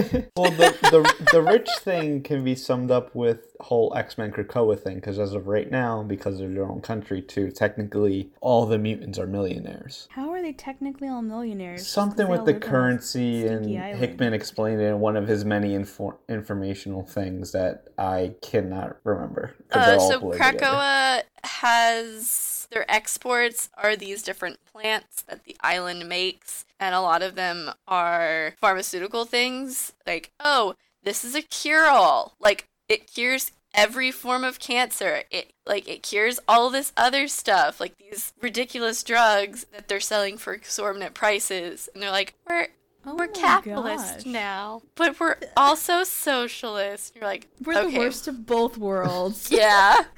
Oh my gosh, they're everything I hate in this world. Way to go, mutants. Killing it. So, Marauders, right now, Kitty Pryde is presumed dead. So, there's a little more setup on this end. We got introduced to Callisto, who I'm pretty certain, based off of some of her conversations, is one of the Morlocks. They were a group of mutants that lived in the sewers under New York because a lot of them had more physical mutations and were seen as even outcast from the mutants themselves, from the X Men were and too stuff. ugly. Too ugly. Basically. I don't know what Callisto's issue is. All I know is she's got an eye patch, but she's really cool. I liked her a lot. She came in super sassy, not taking any of Emma Frost's crap, but she got called in by Emma, thought it was an emergency, and Emma was just like trying on clothes and is in nothing but her lingerie. Like, oh, okay. This is nothing new. And Emma wants her to be her new white knight, part of her little court kind of thing. She wants her to be her bodyguard. And What a weirdo. Why do people talk to her?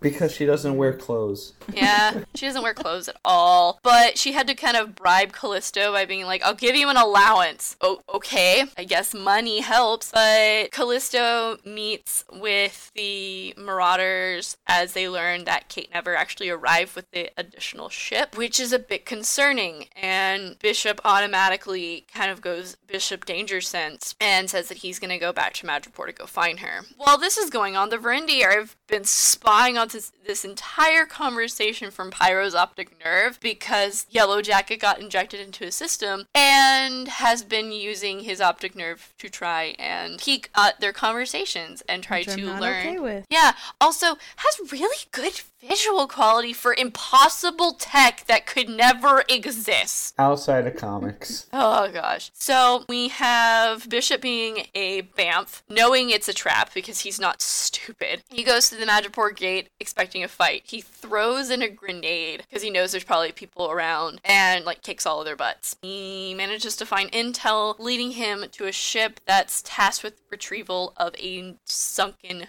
vessel and he's like, it has to be Kate. Has to be her. So I'm gonna get on this ship. And that's kind of all we see on that end. After this, Callisto has a bit of a weird conversation with another Morlock named Mask, who's playing golf. And that's hmm. kind of it. I don't really get anything else going on with this conversation. It, it seems like the Morlocks, obviously, even those who don't read much of X Men know the Morlocks don't trust the regular X Men when it comes to mutant. They've never really liked them. They're like, you're the ones who can live all shiny and pretty on the surface, and well, we have to hide ourselves. Well, as one of the nice things about the whole Krakoa thing is that they've been inclusive to every type of mutant. This means those who are X Men, those who are the Brotherhood of Mutants, those who are even Mr. Sinister, and a couple of other not not very good people. And that includes, of course, the Morlocks, because they are mutants, despite what they really do. It, it seems like there was a little bit of a conversation with Mask being like, well, I don't really trust her. And Callisto says something along the lines of, well, if one of the prettiest mutants is essentially willing to work with us, then I think we can kind of trust her.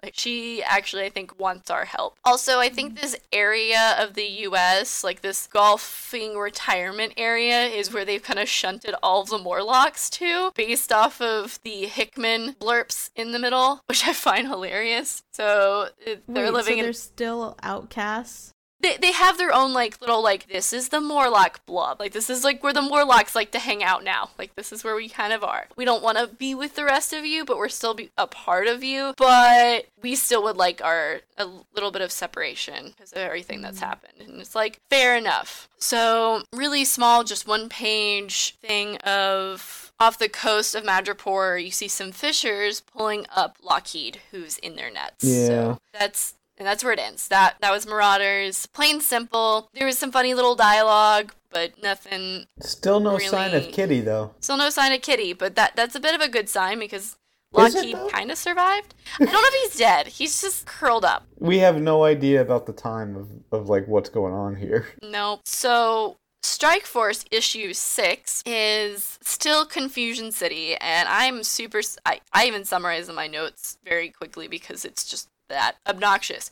So we learn that Dr. Moonstone or Moonstone is been bribing Ghost with kind of a, some kind of special USB that contains the data of his girlfriend. So she's pretty much saying, if you work for me, I have your girlfriend in here, do my bidding. Okay, don't know why you need Ghost, but whatever. So the Strike Force members are in this, this hospital trying to fight off the zombies of the poor hospital patients that Moonstone has created. Monica doesn't want anyone to get injured because she wants to try and put their consciousness back into their bodies because they've been separated because after they died, Moonstone kind of did some weird science thing that she harnessed the energy of their consciousness or their souls or whatever and kind of made them physical. And Monica's trying to wrangle them all back together and put them back into their bodies. And she's telling the rest of them like don't hurt them. Blade just he's like oh guess I can't slash them with my sword. So he kicks one of them in the chest and he's like well that one's waking up with some broken ribs but thanks? You're like. thanks, Blade. While this is going on, we still have Billy and Daimon who have remained back at their little safe house to watch over the the count guy, and they're planning on waking him up, but his body crumples to like this purple fungus dust. And Daimon immediately was like, What is this? Billy, being the smart person that he is, remembers that the Redai are kind of mushroom people in this world, and he most likely created a body double in an attempt to escape. So while they were arguing before, he created a body double and went and ran. So Billy mm-hmm. offers to look into other possible realities in an attempt to find him. Like, hey, these other possible realities, this is where we found him. But is a little hesitant because of the other times he's peeked into other realities and caused crap. Volume 2 of Young Avengers brought a weird monster creature that cursed them all. That was a problem. Death's Head was caused by him looking into other realities. He needs to stop. Poor kid. Also, funny thing, Daimon kind of flirts with Billy and he politely he he blushes just awkwardly and he's politely reminds him that he's engaged. Like you met his you met his fiance earlier. Don't don't try to flirt with the guy. So he's like, You're so powerful and he's like, Ah, I'm engaged. No, we're not doing that. I just I'm thinking about how annoyed I would be if I was like telling someone, "Wow, you're so powerful," and they're like, "I'm engaged." Like, But he was like really because he's the son of like he's like the son of Satan and he's like currently shirtless and kind of doing like this hello look to Billy and he's like nope nope "Oh, nope we're not going there I have a wonderful fiance who's back at home who totally doesn't abandon me later to go off to unite the Kree and the Skrull what anyways more randomness Winter Soldier and Angela eventually meet up with Ghost and decide to work together with him because all he wants is that USB. He doesn't care. He just he wants it. So they have a mutual agreement to take down Moonstone because all he wants is the USB. And he's like, I don't care what she's doing here. I have no vested interest. We jump back to Billy and Daimon. Billy is using his reality abilities and figure out that the count was actually down in the basement of the building. Uh, they were using as a safe house, which is funny because where do fungus like to grow? In dank, dark corners of things, preferably basements. Billy totally doesn't use fun guy as a pun later. oh gosh." But it works so well. He's like, did no one catch that? I'm in the wrong crowd. it's just these snide little cute remarks of just being like, he's a teenager, rest of them are adults or otherworldly creatures that do not get his references. Mm. You're out I of your would have league, gotten buddy. it, Billy. I was. Yeah, you clapped. would. I, I, it's more for the the readers to just face palmingly laugh, but the count is actually is very clearly afraid of them and confused because he was in a bit of a coma for a really long time and doesn't know what's going on and they offered to try and return him back to his realm after War of the Realms happened. On one two three Sesame Street, or is this a different count? Different count. Oh my god. He's more like a prince, but he's apparently a count. Either way, he's royalty of these fungus elf creature things that can shapeshift. But he finally reveals to our Strike Force team that we as readers have known since like either issue one or two that his people no longer actually have a home to go to, which is the reason behind all of this trouble. The main plot is these hmm. fungus people, and we have gotten away from because of weird moonstone stuff. That makes no sense, which we're hmm. going to continue to talk about because Blade tries to convince Monica that her idea is stupid and she needs to stop messing with things out of her control and just let the dead die. Speaking from a man who kills the undead for a living, listen to him. Moonstone is eventually easily taken down when they find her. It's just like, what was the point of this running around? Spider Woman just got kind of choked and threw, thrown to the ground. I'm like, you're Spider Woman. What are you doing? Okay.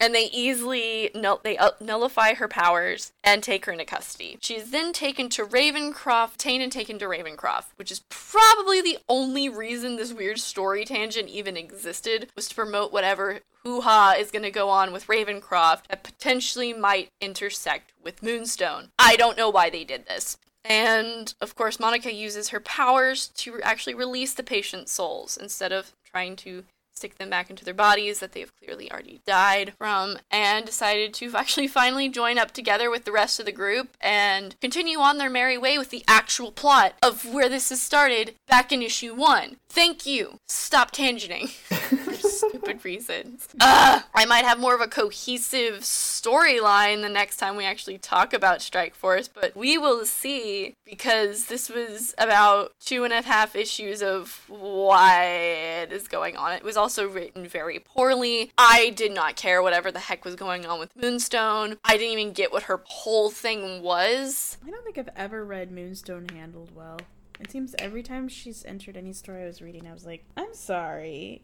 Who are you and why are you here? It's just, I don't understand what her experiment was for, why she sent ghosts to go after them to get Monica, and then pretty much said, You're useless. And it's like, why did she want her in the. This is so contradictory.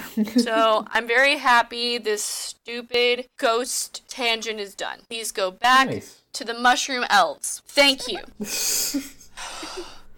I never thought I'd hear that. Right? Muse says, Go back to your mushroom elves where you belong.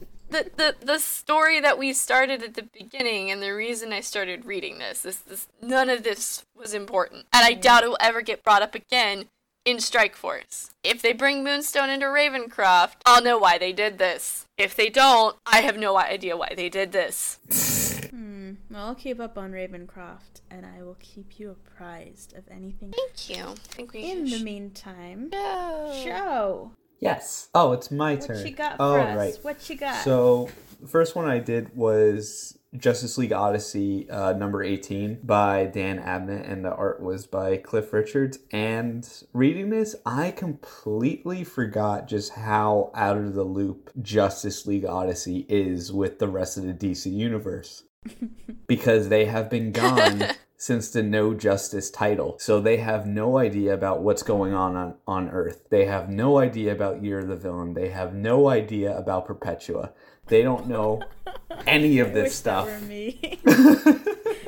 That were me. So That sounds like me. what I really is appreciated too is that Jess gives the readers a recap of everything that's happened in a voice message to Cyborg, who is currently under Darkseid's possession and brainwashed along with um, Azrael and Starfire. So she says how their ship is currently stranded on the edge of the universe and they were jumped by Darkseid's new new gods. And on this ship, they have what's called an eschaton, which was a being that was created to destroy all new gods, which includes Darkseid and Orion, who is also on this ship. But the Eschaton, with the promise of destroying Darkseid, made a deal with Dex-Starr, the Red Lantern cat, to wait until they get to him before he destroys Orion and any other new gods. Along with this ship, they also have a being named Zotar, who is able to absorb everything that Jess is literally throwing at him. He is one of Darkseid's soldiers, pretty much, to destroy Jess and this Justice League. Um, Jess is also currently having some of Darkseid's Omega powers because he shot her with his Omega beams a couple issues back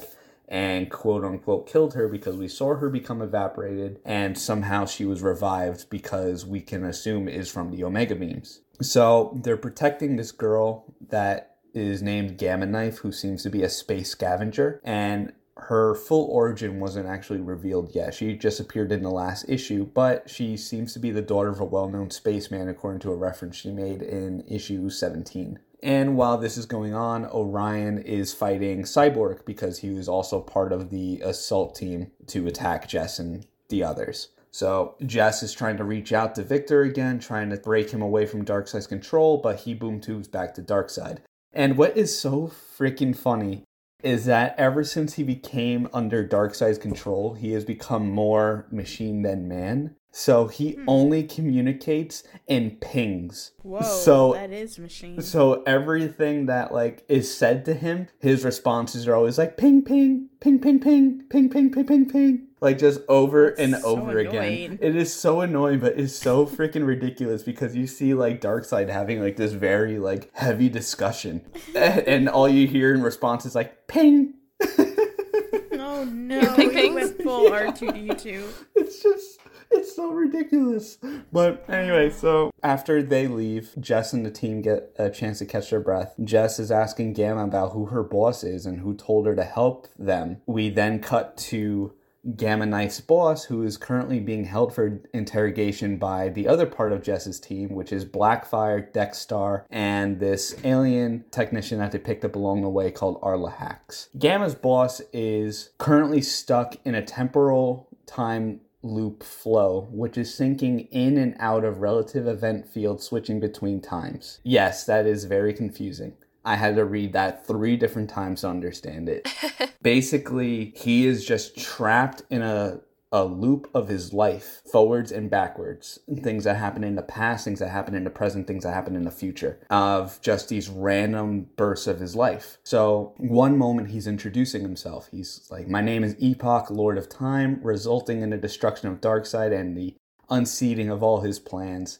And then in another moment he's telling gamma to a total rewrite is the only way in another, he's talking to Lex Luthor. Another one, he's like, I may have just inadvertently deleted 49,000 years of Thanagarian history. Oops. okay. And there was a part that I remembered. Uh, he was dressed up as a cowboy and he said, I need to be outside the universe, outside of linear conventions of universal time flow, which I'm pretty sure was from the Super Sons run, like one of the very last uh, issues. But anyway, Dex-Starr was able to bring Epoch back to normal, and he was saying that some of those fluxes that he was going through may not have actually happened or happened yet, but they could be potentials. And he referenced them as the Justice League and asked if there was a reboot because he didn't actually recognize them. But they're currently floating on a space site with the largest concentrated stockpile of implicate time since the Big Bang, which is why he was kind of going crazy. And why all of that was happening is because it's a mass on the outside of linear constraints, so it can't be affected by the passage of regular time. Pretty much kind of like as if there was a source wall there. And Orion mentions to Gamma Knife saying that he knew of an epoch from New Genesis, but is completely different from this guy. The one that Orion knew, he was a very like evil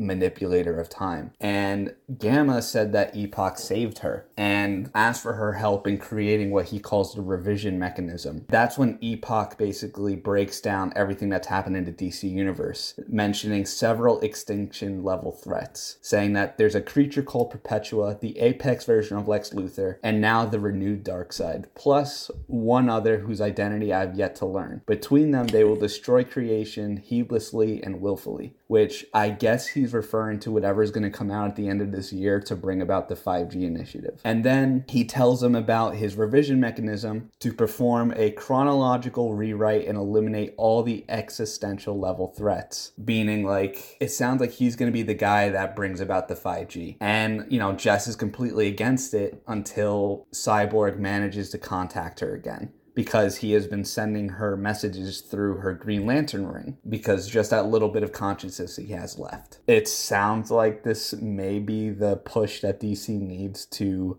get itself on track for 5G, or this can just blow up and be nothing. Who knows? But the second one I have, which is also really short, is Young Justice 13, written by Brian Lex Michael Luthor. Bendis. Yeah, Lex Luthor and the art by John Timms, but also not John Timms. And the only thing I have to say about this issue is that literally nothing happened once again because it's more of Bendis's plot stretching. You see more of the press con on this strange world and you get the random unneeded origin of the Viking guy warlord Travis Morgan, which is more of just Bendis reviving these long lost characters from DC's history, which shows more about where he did all this research from like he's mm. shown in a couple of his tweets and stuff, which is more from like the silver age of comics, not really what's been going on before he took on the role of Superman and everything else. So he's like, I don't really care about what's happened in the last five years. I want to go back to like 40 years ago. And good old days of comics. Yeah. And meanwhile, I... so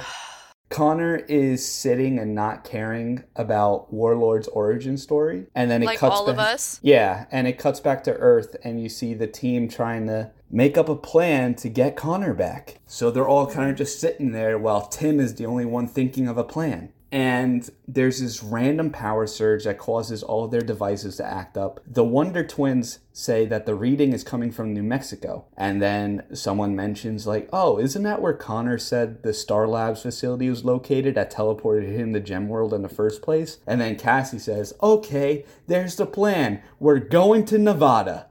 Why wouldn't she go to New Mexico? That's the place you just said the readings were coming from. That's the place you just said Star Labs was located. Why are you going to Las Vegas? But You know why. Um, because and then of they course, done who was up. it that made a comment? I think it was one of the Dial H heroes. Was like, "We can trust Cassie. She's in the Teen Titans." And Yeah. like, Which is more confusion about like how do they remember Cassie being part of the Teen Titans, but none of the other guys. "E- exactly. Like, oh, oh, okay. Bart runs off ahead to New Mexico, not Nevada, and he meets with Spoiler, Aqualad, Arrowette, and Sideways, who are apparently calling themselves the real Young Justice. Hmm. Spoiler, because she hasn't been getting enough FaceTime with the Bat fam. Aqualad, because apparently he's not doing much with the Teen Titans and, or Aquaman. Arrowette, who hasn't been seen since the 90s from the classic Young Justice. And is then- that actually Arrowette or is that I'm assuming it's Sissy because Mia hasn't been seen in Green Lantern Mia? either. Yeah. But Mia had a completely different outfit. that's true? And then Sideways, who had a little mini series after Dark Nights Metal and wasn't seen again. And how do all four of these people know each other and are all of a sudden calling themselves the real Young Justice when none of this has ever been shown before? And I don't think any of them actually interacted together Nope. either. Like none of them have any reason. I'm okay. Well, again, also, Sideways said that he wasn't even a part of any of this. He's just happy to be included. Oh, This is just getting to be a bloated cast. Like we did even back during the original Young Justice run back in like I think it was the 90s, the 90s and the 98 early to 2000s. 2003. Yeah. So more like the 2000s, but still. You had the core people and then the only time you got a larger cast of characters was during the Sins of Youth arc because they needed more help. It was a giant crossover. Not only that, even at the the ending issues, whenever there was a big climactic event, that's when they got everybody, and then everybody left, and then you And were left was- with the original.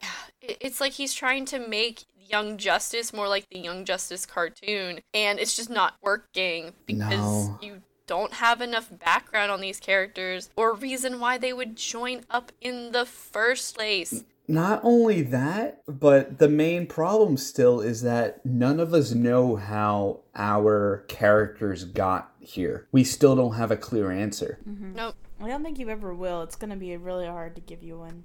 If we want to go, the only thing that people have been basing this uh, run off of, they've been comparing it to Miles Morales' Spider Man when Bendis first created him. And out of that 150 issue run, it took him up to issue 75 to actually get to the major plot point. Oh my god. Yeah. Why? Exposition does Jill not Jones need to be that talk. long. And one of the so aside from like the plot stretching, one of the most annoying things is how he aggressively teases the next issue. Because he always has some type of caption He's like, eh, what'd you think of that? Find out next time, or how could this happen? It's like, shut up. We'd find out faster if you just fucking stopped with the plot stretching. Just move it on. It gave us the explanation, and then we can go on with this whatever plot. If you want to add more people to Young Justice, fine. But first, you need to finalize, like, hey, this is what happened. This is how they they got here, and now we can move on. Yeah, it sounds like each new character is just a smokescreen to cover up the fact that there is no actual plot. Pretty much, it's just Exactly. it's plot stretching with a bunch of fillers that are so unnecessary. Like, did we really need you to take half of this issue to give the origin of Warlord? No, you really didn't. We didn't need to hear about this guy from the 70s. Does anyone care? I Well- surely didn't. I didn't give a shit. And Connor didn't either. He wasn't even listening. He was still being sad about being gone again from his friends. And then uh, the other annoying part was that, like, apparent he was trying to rush his origin story to Superboy because these lizard people were gonna attack them any minute, and the minute never really came. And Connor even comments on, it. he's like, "Didn't you say there was like a horde of lizard people coming here?" He's like, "Yeah, they should they, any minute now." Anyway, this gives me time to keep explain. Oh, look, they're here. Like, it was just Oh god. so off-putting and so awkward. But that's Bendis. Bendis is Warlord. Just I'm just gonna give you my whole life story. Why do we care? Like you you could have given a summary of this guy being like he's from Earth. He found his way to this other world and and kind of try to maybe do it within like a page. You don't do even within a need page. that. Do you remember in the Geoff Johns Teen Titans, even Young Justice, when you would have that one page where it said, like, oh, this is the name of the issue, this is who it's written by, this is the artist, all that stuff. They also had little quick character descriptions on that page. Yeah, but if you're trying to, he's trying to, I know what he's trying to do with Warlord. He's trying to give like kind of give Connor something to think on, be like, hey, there's this awesome guy that started out very similar to you. He ended up in a world that he was unfamiliar with, didn't know how it was, but then he found his place in it and he loves it. You could have written that better and in a shorter period of time and not break it up into two different sections. Trying to convince Connor, like, hey, you were just on Gem World and you were fine. You were a little sad, but you forgot about everybody. Then you met everybody again, and now you got teleported to this world. But you can make a home here too. Forget about everybody. Yeah, that's a waste of time. Mm-hmm. So I'm really considering just dropping this. Like I was for enjoyment level, I dropped it after the second issue. For I've just been hate reading it since then. And now I'm just really like I would really like to drop it, but at the same time, again, like I said in part one, it ties together with a bunch of Bendis's other comics. And I know Action Comics 1021 is coming out soon and that's when Young Justice makes the appearance. And I really feel like I need to read Young Justice at least until that arc is over to understand how they got there. Mm. As Beth says, it's going to be shown because I know it's not going to be shown well. I know we can both agree, like Bendis in general, just there's only very certain situations where he's actually he can actually write, yeah. and this and Superman is just not it. Though I will say the first arc of Young Justice wasn't didn't want to make me gag. There was a lot of just uh. inconsistencies uh. and things that just made me want to kind of head head desk a little bit. But at least there was it, it did flow. We got some backstory. They were trying to get through Gem World and they got out of Gem World. Then it stagnated hard when they were multiverse hopping, which it shouldn't because you're multiverse hopping. But it felt so dragged on and like, why are we spending this amount of time multiverse hopping? You could have done this in an issue. Um, it could have been fixed. But this know. arc right now, it's asinine. I'm it's... gonna disagree with you there, though. I I didn't enjoy that first arc at all. I felt like everything was a standalone issue, and each issue had so many problems, especially with their origins. Like I can like even just Connor's alone between like the mischaracterization, like that was not his personality that we left before New 52. That was more of his 90s personality. And just Fair the whole explanations yeah. of, you know, the team being there but not having these answers when I get holding off the original answer to like how they all got together, maybe a couple issues into your run, but when you have a title like Young Justice that's been gone for 20 years and you have these beloved characters that haven't been seen truly since before New 52, you kind of need to explain how they got there. Not in issue 25, but at least before issue 10. The weird thing is that not all of them knew each other. Cassie knew um, Robin and, and Superboy, but she. So they could have said, okay, look, these people, like, um, okay, so Robin came from this world where he met Jinny Hex and the Green Lantern, and uh, you know, these people are from the main world. But then they could have said, okay, but maybe Sissy's from a different world, maybe um, like a different universe, maybe Superboy's from a different universe, and they all ended up together. And you can say like, oh, he thought he was the Robin from a different world, or if you wanted those Rob Robin to know him for like a really good reason, you can pull the Robin from a different world. Like you can make those adjustments to get the sort of chemistry you want in your team, but you can't just like throw it up in the air and say I'll deal with it later because those were like important things mm-hmm. that needed to be established early on. So like with that stuff, the only character that's really been with any of these continuities has been Tim. Tim was Red Robin and then he also had his moments with Super Sons. He had his moments in the Batman run. He had his moments in Justice League. Too many moments since he was on the Earth while he was supposedly out. Well, even like I'm saying, like even before the Young Justice run came out. So you, Tim was part of Rebirth. He was part of New 52. He was part of Rebirth. So he he has an idea of everything that's going on. Bart showed up like I think 2 months before Young Justice came out. He showed up in The Flash. Everybody else they haven't been around. Connor, you can say that Connor showed up from pre Flashpoint, then he got teleported to Gemworld, and Gemworld has apparently been on the outside looking at all these different changes that have been happening to the DC universe. So when he came, um, when Bart came to him, you know, this is our rebirth Earth now. So, okay, I can let that one slide. Could have explained it better, but we can assume that Connor is from pre Flashpoint. And same thing with Bart, because apparently Bart and Wally were both trapped in the Speed Force during what was New 52. Cassie, he's just written off as always being in Rebirth, but she wasn't actually part of the Teen Titans, but people remember her being as part of the Teen Titans. And as with Tim's memory, he vaguely remembered Connor and vaguely remembered Cassie and Bart. And then you also have the Titans from the future coming, and it was Connor, Tim, and Cassie. So that's where you get like these confusing moments like this, but no explanation. Yeah, doesn't work. It's mm-hmm. just cluster of why and get on with it. Yeah, because now it's more of like him just making his own Young Justice with all of his characters, and now also including spoiler Aqualad, Sideways, and Arrowette, which was the last issue was already a clusterfuck of people.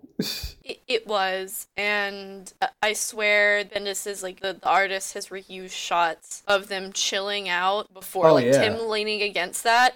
He was that was the same in the other issue. Like, there's no difference Mhm. from issue to issue. They're not doing anything. They're sitting on their hands, confused as can be. I understand why Naomi and why the Wonder Twins and why the Dial H kids are confused and why they're not taking the lead because they're newbies, but they're not helping Cassie or Tim try to figure out what to do at all. Mm. And it's exhausting just reading it every single mm-hmm. time. You're like, what what what other thing is just not gonna happen? Are we gonna repeat things? Oh look, Naomi once again repeated, I don't know what I'm doing, I've only been a hero for two days. What? I find it really funny too if like every issue comes out and she just keeps adding a day onto how long she's been a superhero. like the next issue, she's like, I don't know, it's only been three days since I got my powers. Then like issue 20 is like, I don't know, it's only been a week and a half since I got my powers. I don't know why we still haven't moved yet. Yeah, like why are we still with why are we still chilling at Jenny's car over here and who like who knows where? Like oh, also a funny thing. You know how they left out Naomi in that spread of them Mhm. flying off? Well, they left Tim out in the flying spread. He's not in the invisible jet. And he's, He's, not in not, in Jenny's car. I'm like, where is Tim? He's over here talking about where they're going. But I don't see Tim anywhere. Is he shoved in the trunk? I was just gonna say that. Is he in the trunk? Yes. Did Jenny shove him in there with her stuff? Like, oh my gosh. uh, They couldn't even do something like, oh, he's holding onto the truck by his grappling hook or whatever. Oh, No, that would but been it cool. looks like he's there's a back to wherever he's sitting. He's Mm-hmm. clearly sitting in that panel. the only thing I can think of is like he's somewhere more inside the invisible jet that you can't see. It looked like it was part of Jenny's truck, but I have no Who idea. knows? Really knows the point. Hey, Joe. Yes, V? Would you like to read next week's DC comics? I would love to. So, next week for February 12th, you have Batman and the Outsiders number 10. You have Batman's Grave number 5.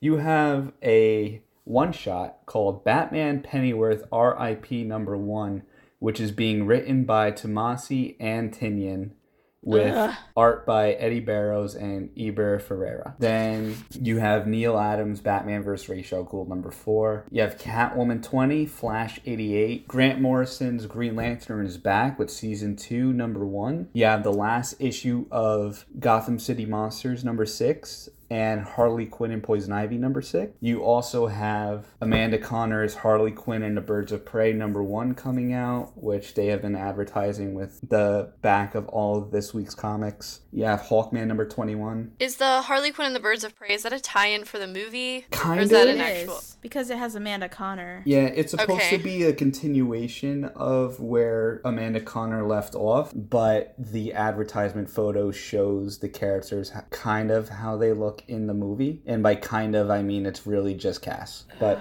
so then you have Supergirl 39, Superman 20, Superman Heroes number 1, which is written by DC Comics' Metropolis Society of Bendis, Rucka, Fraction, and Houser. And then you have Wonder Woman 751, which I just want to say is a little bit weird because she was kind of having the same pattern as Flash and Batman, where it was, you know, that it's numbered by however many issues the run has. But ever since she hit her 750th issue, now they're just going to go from that number on. Little weird. Weird. Yeah, a little bit weird. Because you go from like 78, 79, 80, and it's like boom, 750, 751. Oh, that yeah. is really upsetting. Mm-hmm. So don't know why, but that's what they're doing. All right. Oh, uh, Muse, would you like to read off next week's Marvel comic? Yes. So we have The Amazing Spider Man 39, Black Panther and the Agents of Wakon- Wakanda number 6, Doctor Strange number 3, Excalibur 7. We have another Gameverse comic. It's the sequel to Marvel Spider Man Black Cat Strikes. Gwen Stacy issue 1. With Todd I think is yep. Todd Yeah. Knock is doing the art for that. Uh, Hawkeye Free Fall number three. The Land Iron Man 2020 number two. Marvel Tales Wolverine number one. Morbius number four, which I think is either the last issue or he has one more. I know it's a miniseries. Uh, Nebula issue one. Savage Avengers 10. Symbiote Spider Man Alien Reality number three. Immortal Hulk 31. Thor 3. Venom 23. X Force 7 and X Men 6. There are so many X there's so many more mar- individual Marvel titles, I Yeah. think. Right now a lot of DCs are just little either one shots right now or the giants and things like that. And Marvel's Mhm. like, look at all these series that we have. But Marvel does I think more mini series. They do. They do a lot of like six to ten issues. So that's why you have so many ongoing things. So good luck keeping up with those. If anyone's catch your fancy, go listen go read those. Yeah, and don't forget about Kylo Ren, which is coming out. And you can I read uh, everyone can forget Kylo. Kylo Ren number three, the Trinity, as it were. Okay. Poor thing. I'm sorry, Muse. We'll forget about Kylo Ren just for you. All right, and for all of you listeners, happy Valentine's Day. I'm gonna say it again next week because I think it deserves two weeks of it. Um, thank you for listening to this week's episode of the Court of Owlet. You can follow us on Twitter and Instagram at Court of Owlet and let us know which comics you want us to cover next week. And make sure to stay up to date with our latest episodes by subscribing to the podcast on Anchor, Apple, Google, Spotify, and anywhere else you may listen to your podcasts. Thank you so much. Bye.